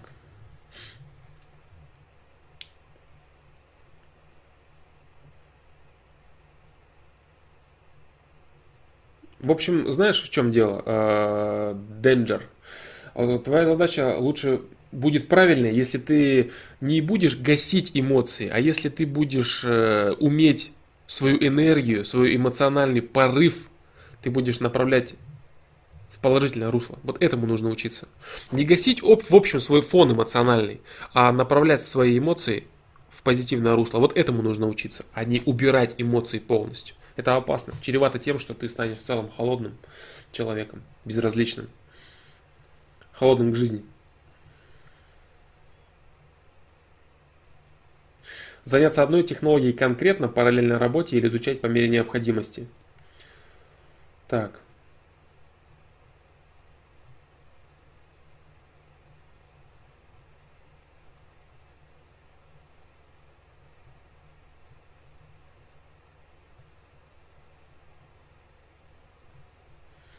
Я не, не знаю, как ответить на твой вопрос.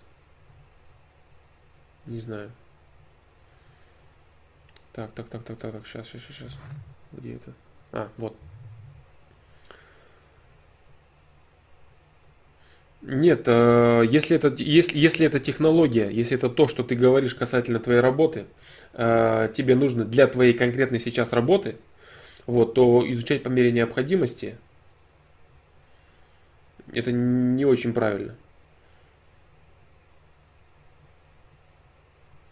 Нужно углубиться и изучить, если я правильно понимаю твой вопрос старайтесь более, более понятно формировать вопросы. Я понял, что твой вопрос относится к выше, э, к, выше написанному вопросу, но я не могу, к сожалению, его э, понять. Так. Стоит ли набивать руки, тупо бить мешок 1500 раз, три раза в неделю, чтобы поставить удар? Опасна ли вибрация в мозг? Понятно, что каждому свое, а тебе, Флом, что важнее, здоровье или уверенность в ударе? Мне, конечно, важнее здоровье, как и всем остальным людям, я так надеюсь. Ну, в смысле, это правильно. Вот. Для кого-то важнее, конечно, другое. Вот, тупо бить мешок. Понимаешь, уверенность в ударе это не совсем то, что тебе нужно. Тебе нужно, знаешь что? Тебе нужна уверенность э, в драке. То есть ты хочешь э, быть уверенным в драке, а набивание мешка постоянно, оно не дает уверенности в драке, понимаешь? Драка это просто, э, это опыт. Драка это опыт.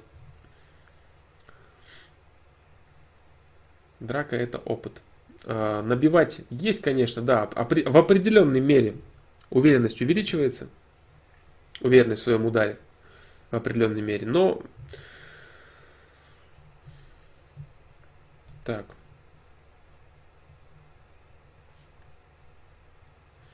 Набивать тупо мешок по 1500 раз, три раза в неделю, нет, не совсем это правильно. Потому что в любом случае, чтобы поставить качественный удар, нужно взаимодействовать с партнером.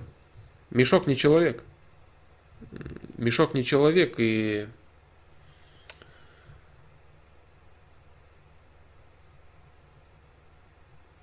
уверенность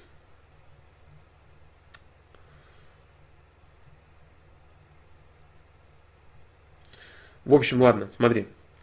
Стоит ли набивать руки? Стоит. Тупо бить мешок по полторы тысячи раз, три раза в неделю, чтобы поставить удар. Можно ли это? Это сделать можно. Опасна ли вибрация в мозг? Понятно, что каждому свое. А, вибрация в мозг присутствует. В зависимости э, от того, э, как ты работаешь по мешку. Что это за мешок? Как ты бьешь? Понимаешь, все это присутствует. А, так. Уверенность в ударе.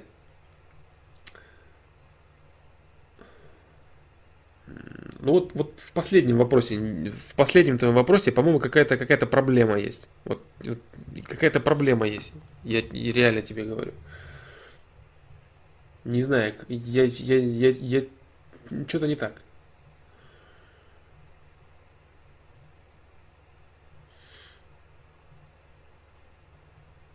В общем, стоит ли набивать мешок? Стоит. Стоит ли усердствовать э, так, чтобы у тебя мозги звенели? Не стоит. Больше я никак не могу ответить. Честное слово. Тем более сейчас в режиме Блица.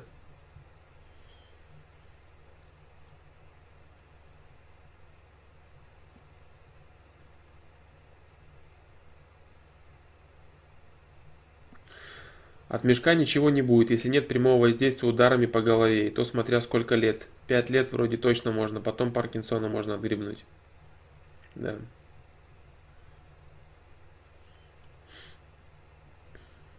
Да, ну, вибрация, понимаешь, вот вибрация, насколько Человек не, долбит э, в мешок со всей дури, что у него есть все эти полторы тысячи ударов. Работа по мешку вообще идет э, в большинстве своем со средней, со средней силой. Понимаешь, со средней силой именно набивая точность. Набивая точность, набивая постановку именно руки, постановку кулака. Так, так, так, так, так, так. Давайте попробую еще что-нибудь ответить. В общем, работай нормально, спокойно по мешку и не парься. Так, так, так.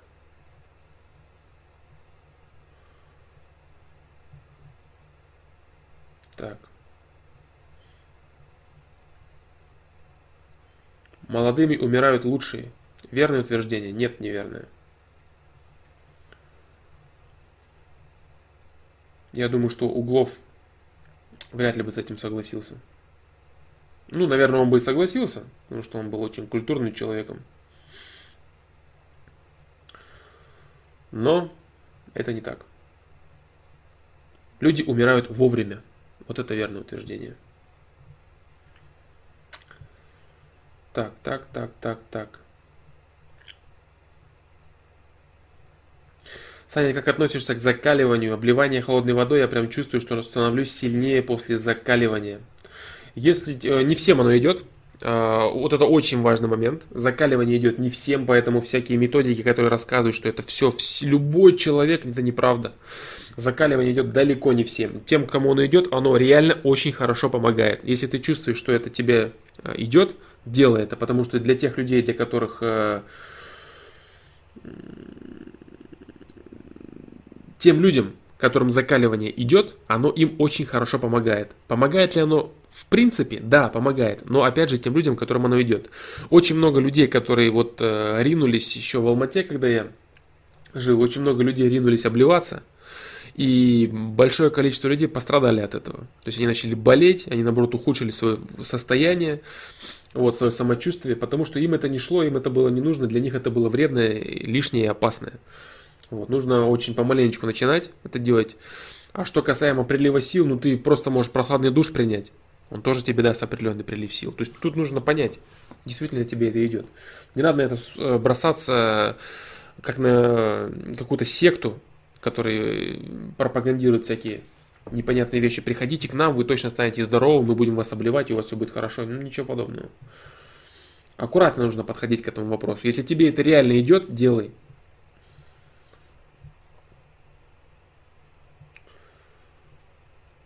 Почему считаешь, что у животных нет души? Я не буду отвечать на этот вопрос.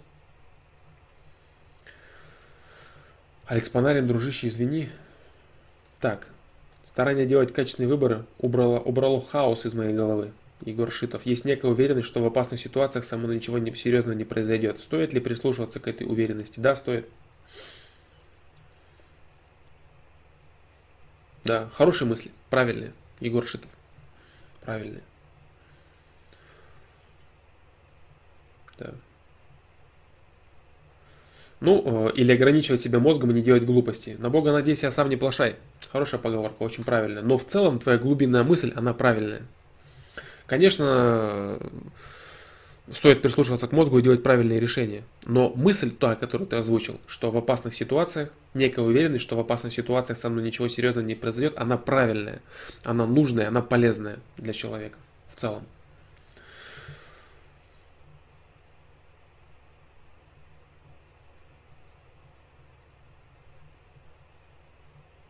А, теперь я понял. Александр Костарев. Теперь я понял. На работе используется множество языков программирования, библиотек, методик и так далее. Каждый день что-то новенькое занимаюсь, заниматься дома. Можно ли учить все понемногу?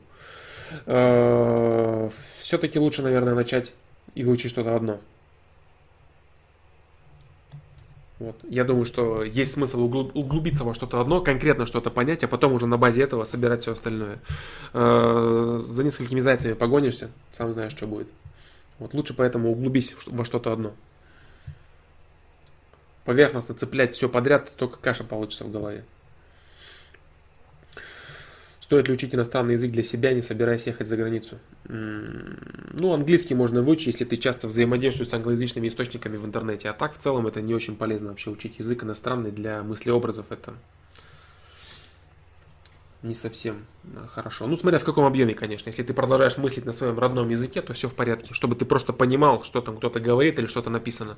Стоит ли... Вообще, английский полезно знать. Полезно выучить английский, чтобы понимать, что-то читать, смотреть передачи, смотреть какие-то видео, новости читать, э, изучать мир. В целом это очень полезно. Вот. Но так, чтобы думать, начинать на другом языке, это вредно. Вот, поэтому все, ребят, наконец-то я дошел до, до конца самых э, всех от, ответов, всех вопросов, точнее, Надеюсь, стрим был полезный. Вот, в принципе, некоторые вопросы. А вот Волмар Сидоренко, да, кстати, подтверждает то, что я сказал по поводу одной специализации. Да, вот, ребят, э, поэтому э, ожидайте видео. Надеюсь, у меня получится его выпустить. Э, не обещаю, ничего не загадываю, просто надеюсь его выпустить и скажу так, что оно в работе. Очень бы хотелось, чтобы оно получилось качественным. Думаю, что оно будет полезным. Вот, вот, собственно, все. Как смогу, буду отвечать на сайте на вопросы. Следующий стрим э, будет в четверг в 19.00 по московскому времени. Наверное, постараюсь я придерживаться графика. Вот, в общем-то, вот, в общем-то и все. Спасибо вам за ваши вопросы. Надеюсь, я смог ответить на то, что вам было интересно. До новых встреч.